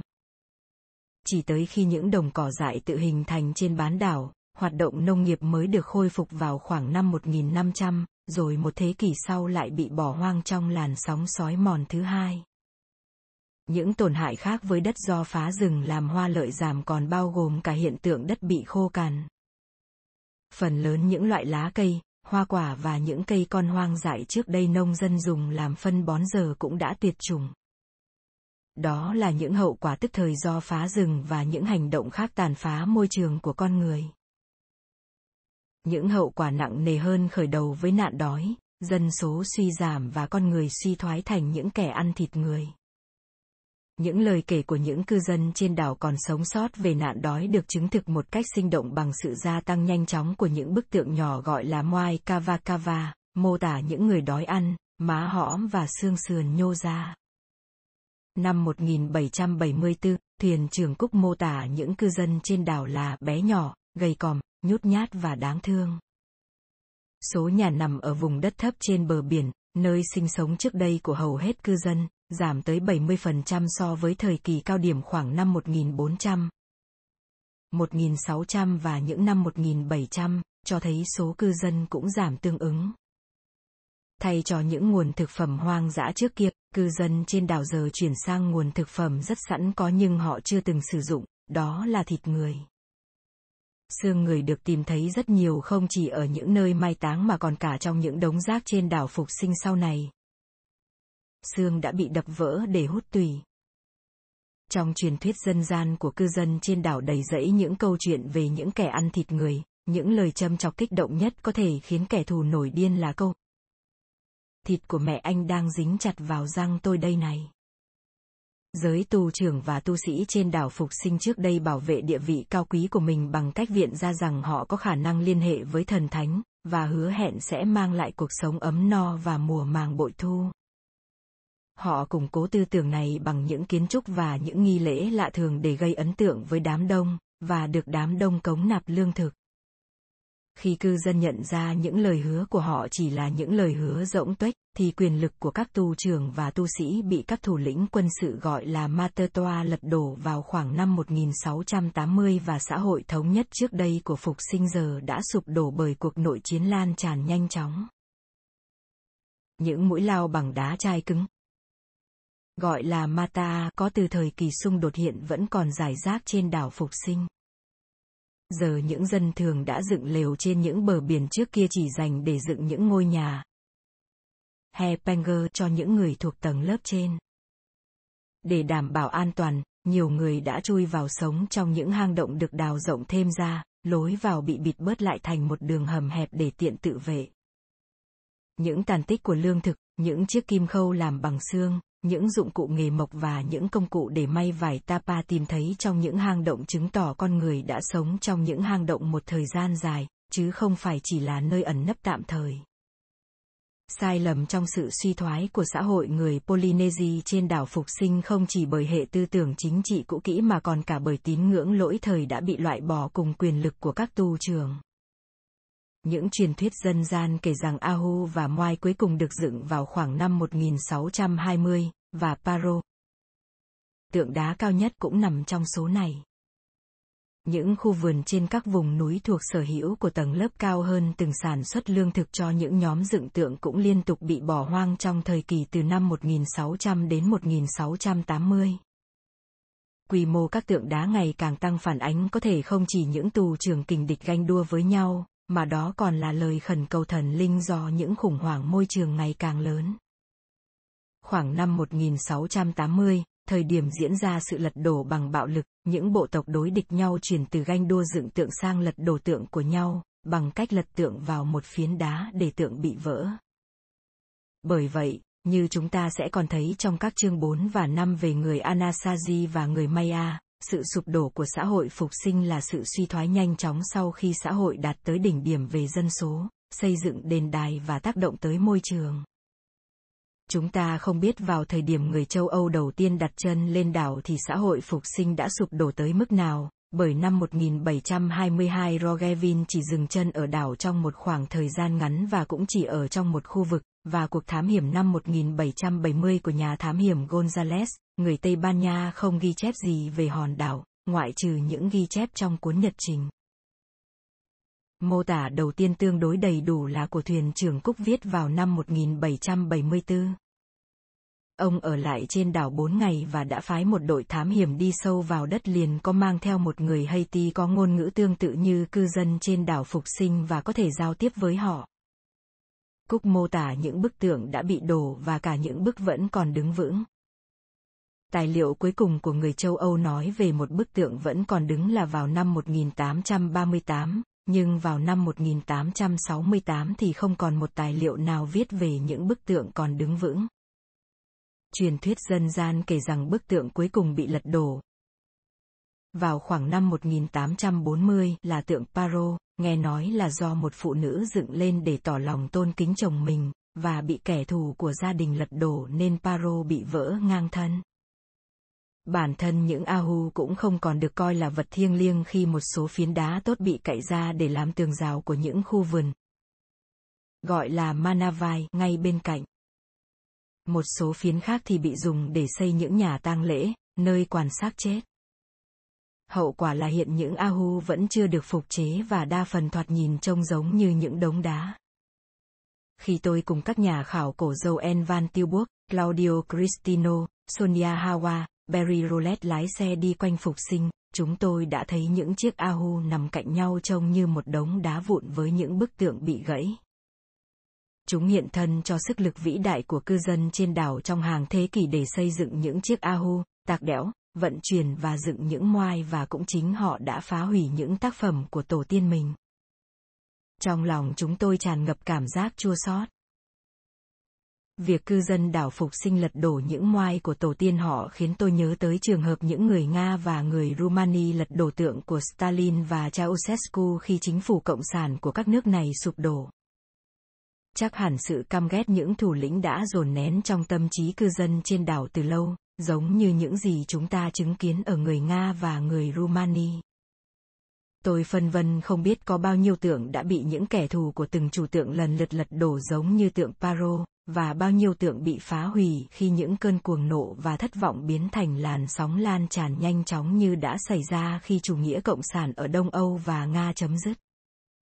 Tôi cũng nhớ tới một thảm họa văn hóa và sự bác bỏ tín ngưỡng mà tôi được nghe kể hồi năm 1965 tại ngôi làng Bomai ở một vùng cao của New Guinea.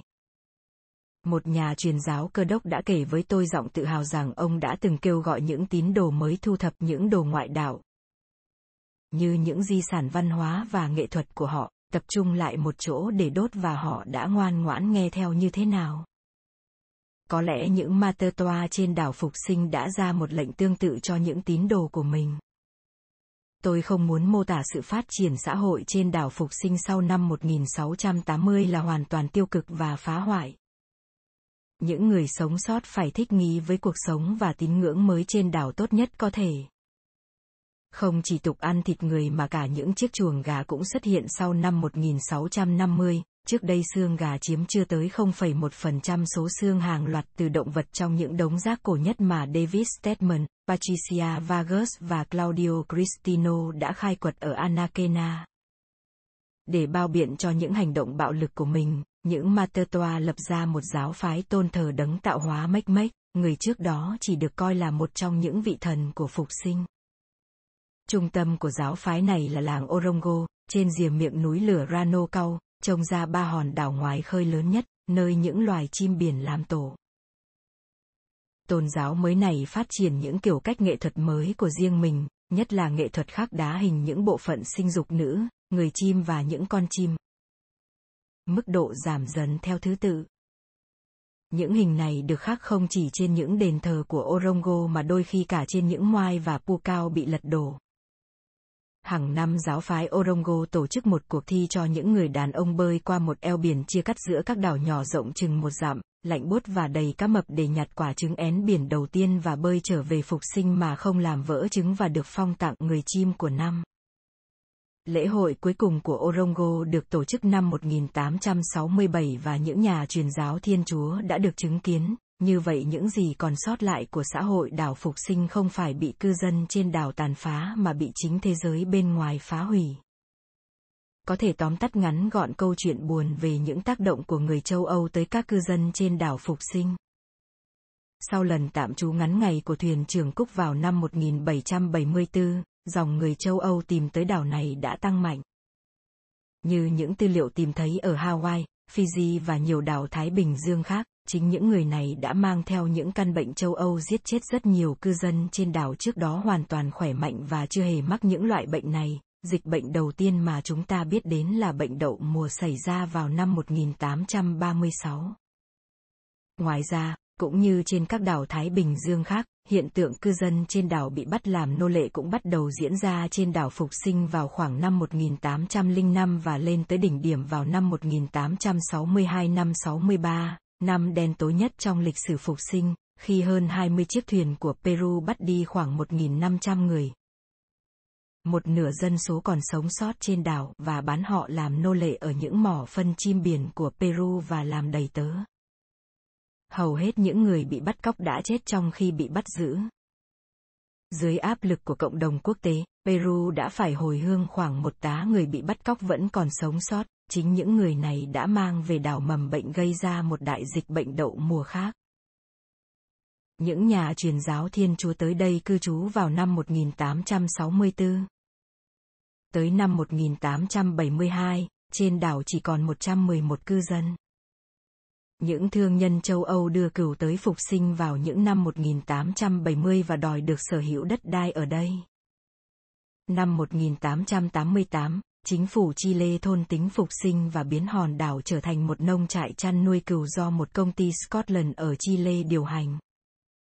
Tất cả những cư dân trên đảo bị dồn vào sống trong một ngôi làng, phải làm việc cho công ty và được trả công bằng hàng hóa tại cửa hàng của công ty chứ không phải bằng tiền mặt. Cuộc nổi dậy của cư dân trên đảo vào năm 1914 bị Chile mang tàu chiến tới chấn áp. Việc chăn thả quá nhiều cừu, dê và ngựa của công ty này gây ra hiện tượng sói mòn và làm tuyệt chủng phần lớn những loài thực vật bản địa còn sót lại trên đảo, kể cả những cây hâu hao và Toromiro cuối cùng cũng bị tiêu diệt vào năm 1934. Mãi tới năm 1966, những cư dân trên đảo mới được coi là công dân Chile. Ngày nay, những cư dân trên đảo đang nỗ lực phục hồi những giá trị văn hóa, nền kinh tế được kích thích phát triển khi mỗi tuần có vài chuyến bay của hãng hàng không quốc gia Chile từ Santiago và Haiti chở những du khách. Như Barry Roulette và tôi tới đây tham quan những bức tượng nổi tiếng.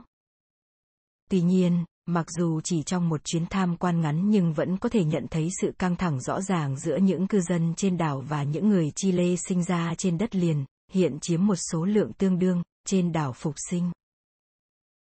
Không nghi ngờ gì, hệ thống văn tự Rongorongo nổi tiếng của đảo Phục Sinh là do những cư dân trên đảo phát minh, nhưng không hề có bằng chứng về sự tồn tại của văn tự này mãi cho tới khi những nhà truyền giáo Thiên Chúa phát hiện lần đầu tiên vào năm 1864. 25 mẫu vật còn sót lại có lưu những ký tự ghi lại mối liên hệ với người châu Âu diễn ra muộn hơn thực tế, một vài mẫu vật là những mảnh gỗ của nước ngoài hay một mái chèo của người châu Âu, một số do cư dân trên đảo sản xuất để bán cho những cha xứ thiên chúa giáo người Haiti, những người quan tâm tới chữ viết và đang để tâm tìm kiếm bằng chứng. Năm 1995, nhà ngôn ngữ học Stephen Fisher tuyên bố giải mã thành công những văn tự bằng chữ Rongorongo, đó là những lời cầu nguyện cho sự sinh sản, nhưng bản dịch của ông vẫn còn gây nhiều tranh cãi trong giới khoa học. Hiện phần lớn những chuyên gia về đảo phục sinh, trong đó có Fisher, đồng ý rằng sự sáng tạo ra văn tự Rongorongo bắt nguồn từ những tiếp xúc đầu tiên của cư dân trên đảo với chữ viết trong lần người Tây Ban Nha đặt chân lên đảo vào năm 1770, hoặc do thảm họa săn nô lệ của người Peru diễn ra vào năm 1862 năm 63 đã giết chết nhiều người chuyên kể chuyện dân gian. Một phần bởi lịch sử bị bóc lột và trấn áp, nên cả những cư dân trên đảo và những nhà khoa học đều không thừa nhận thực tế những tác hại môi trường do chính con người gây ra trước khi nhà thám hiểm Roggevin đặt chân lên đảo vào năm 1722, bất chấp mọi bằng chứng cụ thể mà tôi đã tóm tắt bên trên. Về bản chất, cư dân trên đảo nói. Tổ tiên chúng tôi chẳng bao giờ làm như vậy, trong khi những nhà khoa học tới đây nghiên cứu cũng nói. Những con người tốt bụng và đáng yêu này sẽ chẳng bao giờ làm vậy. Như Michel Oliac đã đưa ra những nhận xét tương tự về thay đổi môi trường ở Haiti. Ít nhất là dường như, nếu không nói là không tới mức như vậy, những biến đổi môi trường bắt nguồn từ những nguyên nhân tự nhiên chứ không phải từ những hành vi của con người. Đây là một vấn đề còn gây nhiều tranh cãi. McPherson 1985, Grant 1985, McGlone 1989, nên tôi không dám tự nhận rằng đã tìm ra một lời giải tuyệt đối, cho dù bởi tôi có tình cảm với người Polynesia nên tôi chọn những tác động của thiên nhiên, ví dụ như gió xoáy, để lý giải những tổn hại gây ra cho môi trường. Có ba giả thuyết khác nhau bênh vực rằng những tổn hại môi trường trên đảo Phục Sinh không phải do những cư dân trên đảo gây ra. Thứ nhất, có ý kiến cho rằng tình trạng rừng trên đảo Phục Sinh bị tàn phá mà Rockville đã chứng kiến năm 1722, không phải do những cư dân trên đảo gây ra mà do những xáo trộn bởi những người châu Âu, trước Rockville, gây ra hoàn toàn có khả năng đã có một hay nhiều chiến thám hiểm như vậy nhưng không được sử sách ghi lại. Nhiều thuyền buồm lớn của người Tây Ban Nha đã qua lại Thái Bình Dương trong những năm 1500 và 1600, và những phản ứng của cư dân trên đảo với cuộc thám hiểm của Rockvin như lãnh đạm, không tò mò và không sợ hãi chứng tỏ có thể trước đó người châu Âu đã từng tới đây.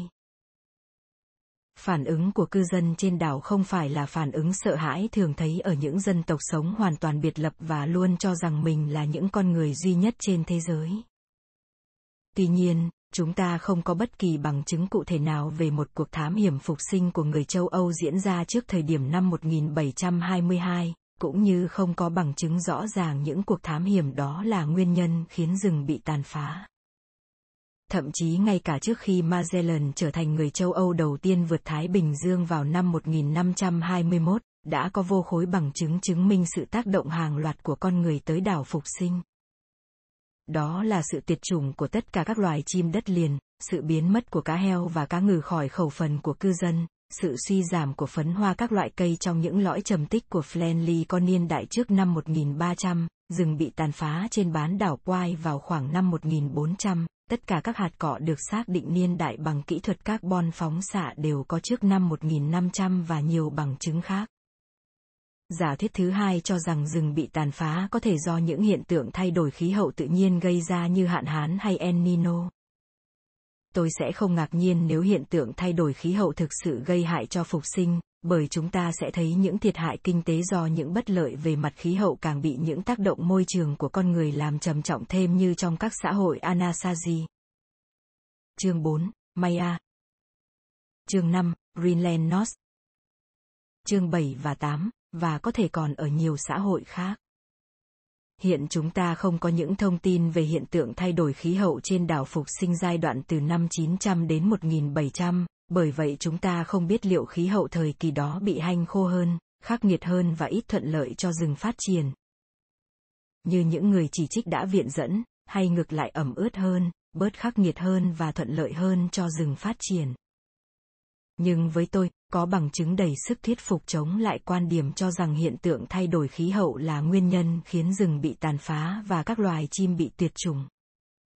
Những tiêu bản thân cọ tìm thấy trong những dòng nham thạch của núi Terevaka chứng tỏ rằng loài cọ khổng lồ đã tồn tại trên đảo Phục Sinh trong khoảng thời gian hàng trăm ngàn năm và những lõi trầm tích của Flenly có phấn hoa của cọ, cây cúc dại, cây Toromiro và chừng nửa tá chủng loại cây khác sống trên đảo Phục Sinh từ 21.000 đến 38.000 năm trước.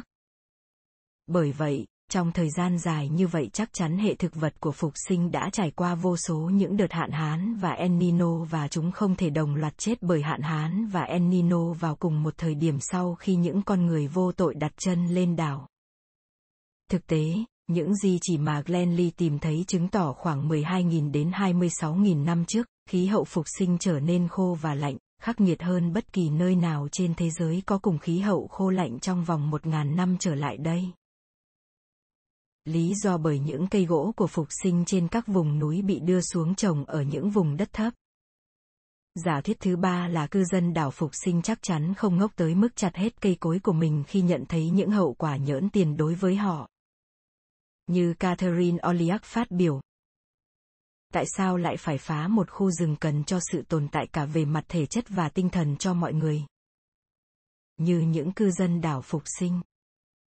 đây thực sự là một câu hỏi quan trọng không chỉ riêng Catherine Oliak đặt ra mà ngay cả những sinh viên của tôi tại trường đại học California, tôi và bất cứ ai khác quan tâm tới những tổn hại môi trường do bản thân con người gây ra cũng đều hỏi như vậy. Tôi thường tự hỏi mình, cư dân trên đảo Phục Sinh đã nói gì khi đốn cây gỗ cuối cùng. Giống như những người đốn gỗ hiện đại khác, không biết anh ta có kêu lên. Vì công việc, chứ không phải vì những cây gỗ, hay. Công nghệ sẽ xử lý những vấn đề của chúng ta, không phải lo, chúng ta sẽ tìm ra vật liệu khác thay thế cho gỗ. Hay. Chúng ta không có bằng chứng rằng cọ đã hoàn toàn tuyệt chủng trên đảo Phục Sinh, bởi vậy chúng ta cần tiếp tục nghiên cứu, kiến nghị cấm chặt gỗ của bạn vẫn còn hấp tấp quá, chắc do lo lắng vô cớ mà thôi. Những câu hỏi tương tự cũng luôn được đặt ra đối với mỗi xã hội đã vô tình phá hủy môi trường của mình. Khi chúng ta trở lại vấn đề này ở chương 14, chúng ta sẽ thấy có rất nhiều lý do tại sao các xã hội lại phạm phải hàng loạt sai lầm như vậy chúng ta vẫn chưa giải đáp câu hỏi tại sao đảo Phục Sinh lại được coi là một ví dụ điển hình về tàn phá rừng khủng khiếp như vậy. Xét cho cùng, Thái Bình Dương bao gồm hàng ngàn đảo có người sinh sống, hầu như tất cả cư dân trên các đảo đều chặt đốn gỗ, phát rừng lấy đất canh tác, lấy gỗ làm củi, đóng thuyền và lấy gỗ cùng dây chảo làm nhà và phục vụ những mục đích khác. Nhưng trong số những đảo này, chỉ có ba đảo trong quần đảo Hawaii có khí hậu hanh khô hơn phục sinh đó là hai đảo Necker và Niawa và một đảo lớn hơn là Niihau, có mức độ tàn phá rừng gần bằng phục sinh. Hiện Niawa vẫn là nơi sinh sống của một loại cọ lớn và không chắc liệu hòn đảo tí xíu Necker, với diện tích chưa tới 40 mẫu, đã bao giờ có cây gỗ nào không? Tại sao chỉ duy nhất cư dân phục sinh, gần như thế, triệt phá toàn bộ rừng của mình? Câu trả lời đôi khi được đưa ra là bởi những cây cọ và cây toromino của phục sinh lớn chậm quá, cũng không thể giải thích tại sao ít nhất 19 loại cây hay loại thực vật khác, có liên quan hoặc cùng chủng loại như những loài thực vật hiện vẫn đang rất phát triển ở các đảo Đông Polynesia, lại bị tiệt chủng trên đảo phục sinh mà không phải là những đảo khác tôi chắc rằng câu trả lời nằm trong sự miễn cưỡng thừa nhận của các cư dân phục sinh và một số nhà khoa học rằng những cư dân trên đảo đã phá rừng bởi kết luận này dường như ngụ ý rằng họ là những người bất hạnh nhất hay hoang phí nhất trong số những dân tộc sinh sống ở Thái Bình Dương. Barry Rollet và tôi bối rối trước kết luận này. Thực tế, nó chỉ là một phần trong một vấn đề khó xử lớn hơn, đó là tại sao rừng trên các đảo Thái Bình Dương nói chung lại bị phá ở những cấp độ khác nhau. Ví dụ, tại đảo Mangareva sẽ được thảo luận ở chương tiếp theo, phần lớn các đảo của quần đảo Cook và Austral và các đảo nằm phía dưới hướng gió của quần đảo chính của người Hawaii và người Fiji, rừng cũng bị phá ở quy mô lớn nhưng không bị phá triệt để như ở đảo Phục Sinh. Các đảo Society và Makesa, và phía hướng gió của quần đảo chính của người Hawaii và người Fiji có những cánh rừng nguyên sinh trên những vùng núi và một sự pha trộn của những cánh rừng thứ sinh, những mảnh đất mọc toàn dương xì và cỏ ở vùng đất thấp. Tại các đảo Tonga, Samoa và phần lớn những đảo thuộc quần đảo Bismarck và Solomon và Makatea. Đảo lớn nhất của quần đảo Tuamotus, rừng vẫn bao phủ phần lớn diện tích đảo. Những sự khác biệt này có thể lý giải như thế nào? Berry bắt đầu bằng cách nghiên cứu tất cả những ghi chép của các nhà thám hiểm châu Âu đầu tiên tới Thái Bình Dương để xem thời điểm đó những hòn đảo được mô tả như thế nào. Điều này cho phép ông xác định mức độ rừng bị tàn phá trên 81 hòn đảo tại thời điểm những người châu Âu đầu tiên đặt chân tới đây, sau hàng thế kỷ hoặc hàng thiên niên kỳ chịu tác động từ những cư dân trên các đảo Thái Bình Dương. Với 81 đảo này, chúng ta lập một bảng giá trị so sánh 9 yếu tố tự nhiên của các đảo để tìm ra sự khác biệt của chúng. Có thể đây là nguyên nhân khiến rừng bị tàn phá ở các cấp độ khác nhau trên mỗi đảo. Dù mới xem qua dữ liệu, dường như ta có thể nhận ra ngay ra một số xu hướng rõ ràng, nhưng chúng ta vẫn phải nghiên cứu kỹ dữ liệu qua nhiều phân tích thống kê để có thể đánh giá đúng tầm quan trọng của mỗi xu hướng. Những điều kiện ảnh hưởng tới tình trạng phá rừng trên các đảo Thái Bình Dương. Phá rừng khốc liệt hơn trên. Những đảo có khí hậu khô hanh so với những đảo có khí hậu ẩm ướt. Những đảo có vĩ độ cao, lạnh giá so với những đảo gần xích đạo ấm áp. Những đảo núi lửa già so với những đảo núi lửa trẻ. Những đảo không có cho núi lửa rơi xuống từ trên cao so với những đảo có cho rơi xuống. Những đảo xa, những cột bụi Trung Á so với những đảo gần. Những đảo không có đá Makatea so với những đảo có đá Makatea. Những đảo ở vị trí thấp so với những đảo ở vị trí cao hơn. Những đảo xa xôi so với những đảo có những láng giềng bên cạnh. Những đảo nhỏ so với những đảo lớn. Hóa ra tất cả chín biến số tự nhiên đều góp phần gây ra hậu quả. Xem bảng trên. Quan trọng nhất là những khác biệt trong lượng mưa và vĩ độ. Với những đảo khô và những đảo càng xa xích đạo do đó càng lạnh. Ở vĩ độ cao hơn thì mức độ rừng bị tàn phá khốc liệt hơn những đảo xích đạo có khí hậu ẩm ướt. Đó đúng là điều chúng ta trông đợi tỷ lệ sinh trưởng của cây trồng và hạt giống nảy mầm tỷ lệ thuận với lượng mưa và với nhiệt độ. Ở một vùng có khí hậu nóng, ẩm ướt như những vùng đất thấp của New Guinea, nếu một cây gỗ bị chặt thì chỉ trong vòng một năm, cây mới có thể mọc cao 6 mét ngay chính trên vị trí của cây gỗ cũ, nhưng ở những sa mạc lạnh lẽo và khô hanh, tỷ lệ sinh trưởng của cây thấp hơn nhiều. Bởi vậy, những đảo có khí hậu nóng, ẩm mức độ tái sinh của cây rừng có thể theo kịp tỷ lệ cây bị chặt hạ ở mức vừa phải nên luôn giữ cho đảo được những cây to che phủ. Ba biến số khác là độ tuổi của đảo, lượng cho và lượng bụi rơi xuống từ các ngọn núi lửa có những ảnh hưởng mà chúng ta không thể lường trước, bởi chúng ta không am hiểu những tài liệu khoa học về việc duy trì độ màu mỡ của đất. Những đảo già không có bất kỳ núi lửa nào hoạt động trong khoảng thời gian hơn một triệu năm thì rừng bị phá nhiều hơn những đảo trẻ, có núi lửa mới hoạt động gần đây. Đó là bởi đất được tạo ra từ dung nham mới phun và cho của núi lửa có chứa những chất dinh dưỡng cần thiết cho cây trồng phát triển. Đối với những đảo già, nguồn dinh dưỡng này sẽ dần cạn kiệt do bị mưa rửa trôi. Một trong hai cách chính để làm tăng chất dinh dưỡng trên các đảo Thái Bình Dương chính là lượng cho bụi do những núi lửa hoạt động phun vào không khí và rơi xuống đất. Nhưng Thái Bình Dương bị phân chia bởi một đường nổi tiếng với các nhà địa chất gọi là đường Andexit. Ở Tây Nam Thái Bình Dương, phía châu Á của đường này, cho bụi do núi lửa hoạt động phun ra có thể bị gió thổi đi xa hàng trăm dặm nên duy trì được độ màu mỡ cho đất của nhiều đảo. Như New Caledonia không hề có núi lửa.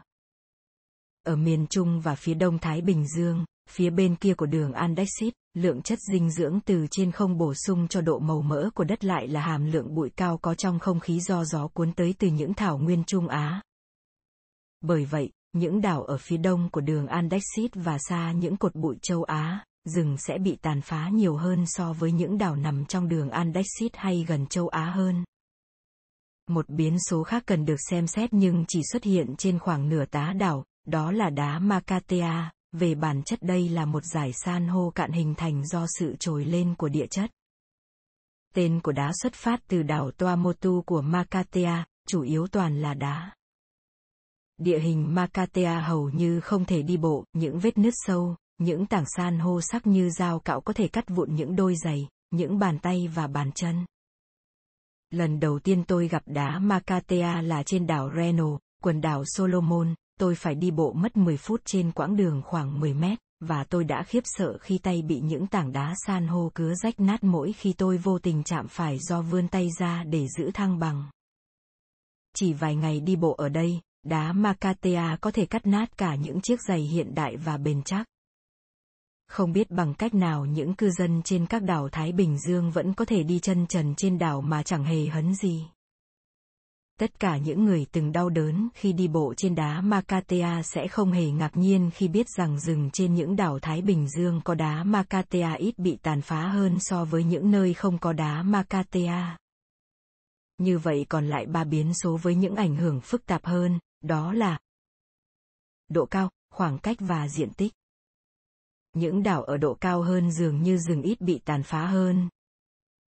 Kể cả những vùng đất thấp trên đảo, bởi những ngọn núi gây ra mây và mưa, tạo thành những dòng suối dẫn nước xuống những vùng đất thấp để tưới cho những loại thực vật, mang theo những chất dinh dưỡng bị rửa trôi và những hạt bụi trong không khí.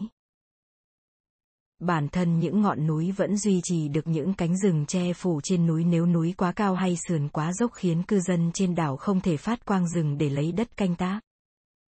Những đảo có vị trí xa xôi thì rừng lại bị tàn phá nhiều hơn những đảo ở gần nhau, có thể bởi những cư dân trên đảo xa thích ở lại đảo và làm những việc gây ảnh hưởng tới môi trường của họ hơn là dành thời gian và công sức tham viếng những đảo khác để mở rộng hoạt động buôn bán, trao đổi, xâm lấn hay định cư.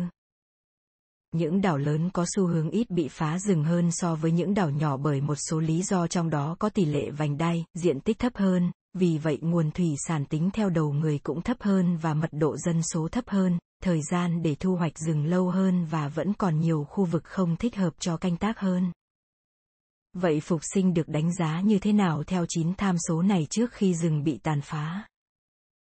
Nó có vĩ độ cao thứ ba, có lượng mưa thấp nhất, lượng cho núi lửa rơi xuống thấp nhất, lượng bụi cuốn từ châu Á tới thấp nhất, không có đá Makatea, là đảo xa xôi thứ hai. Nó cũng là đảo có vị trí thấp hơn và diện tích nhỏ hơn trong số 81 đảo mà Barry Rollet và tôi đã nghiên cứu. Tất cả 8 thông số này khiến rừng của Phục Sinh rất dễ bị tàn phá. Những núi lửa trên đảo Phục Sinh ở độ tuổi trung bình, khoảng chừng 200.000 đến 600.000 năm tuổi, bán đảo quai của Phục Sinh, nơi có núi lửa già nhất, là khu vực rừng bị tàn phá đầu tiên trên đảo Phục Sinh và cũng là nơi đất bị sói mòn nghiêm trọng nhất hiện nay. Kết hợp tất cả những ảnh hưởng từ những biến số trên, mô hình thống kê của tôi và Barry dự đoán rằng Phục Sinh, Niawa và Necker phải là những đảo Thái Bình Dương có mức độ rừng bị tàn phá khốc liệt nhất. Điều này hoàn toàn đúng với những gì đã xảy ra trên thực tế, Niowa và Necker suy thoái tới mức không còn ai sống sót và chỉ có một loại cây duy nhất còn sống trên đảo. Loài cọ Niowa, trong khi số phận phục sinh thì kết thúc trong tình trạng không một cây rừng nào sống sót và 90% dân số đã chết.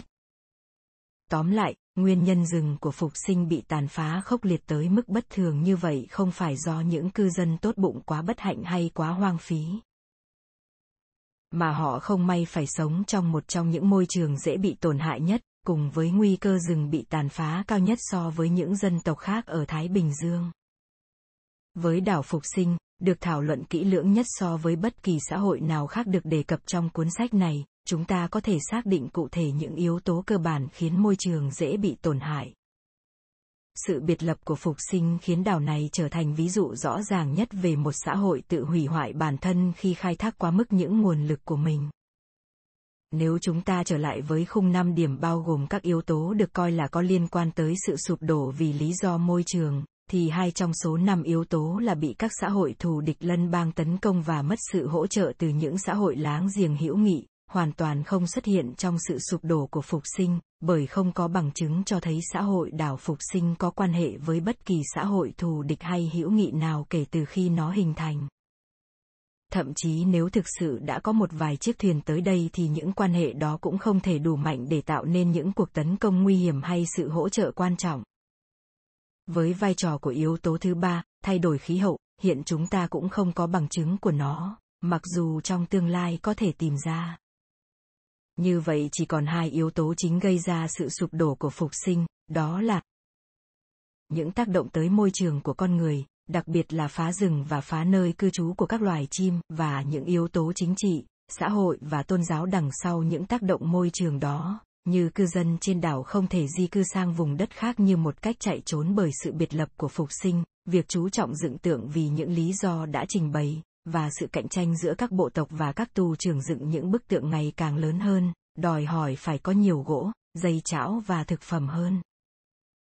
Sự biệt lập của cư dân đảo Phục Sinh cũng có thể là lý do vì sao những độc giả và sinh viên của tôi luôn bị ám ảnh về sự sụp đổ của xã hội này nhiều hơn so với sự sụp đổ của bất kỳ xã hội tiền công nghiệp nào khác. Mọi người ớn lạnh khi so sánh đảo Phục Sinh với toàn thế giới hiện đại. Nhờ toàn cầu hóa, thương mại quốc tế, máy bay phản lực và mạng Internet, ngày nay tất cả các nước trên trái đất có thể chia sẻ những nguồn tài nguyên và có ảnh hưởng lẫn nhau, cũng giống như những bộ tộc cùng chung sống trên đảo Phục Sinh. Sự cô độc của đảo Phục Sinh của người Polynesia trong Thái Bình Dương cũng giống như tình trạng hiện nay của trái đất trong vũ trụ.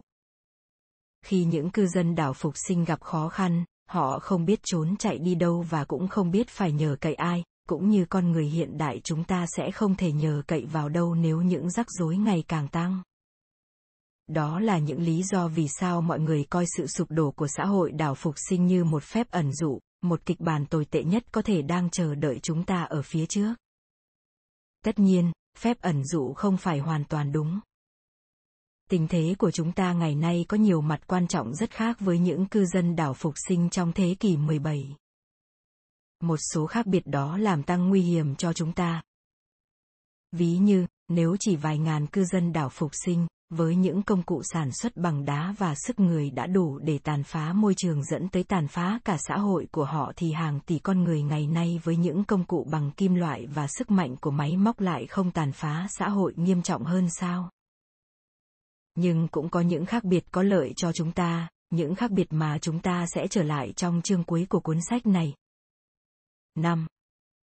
Đảo được đặt tên là Phục Sinh và được lưu giữ tới ngày nay. Thank you.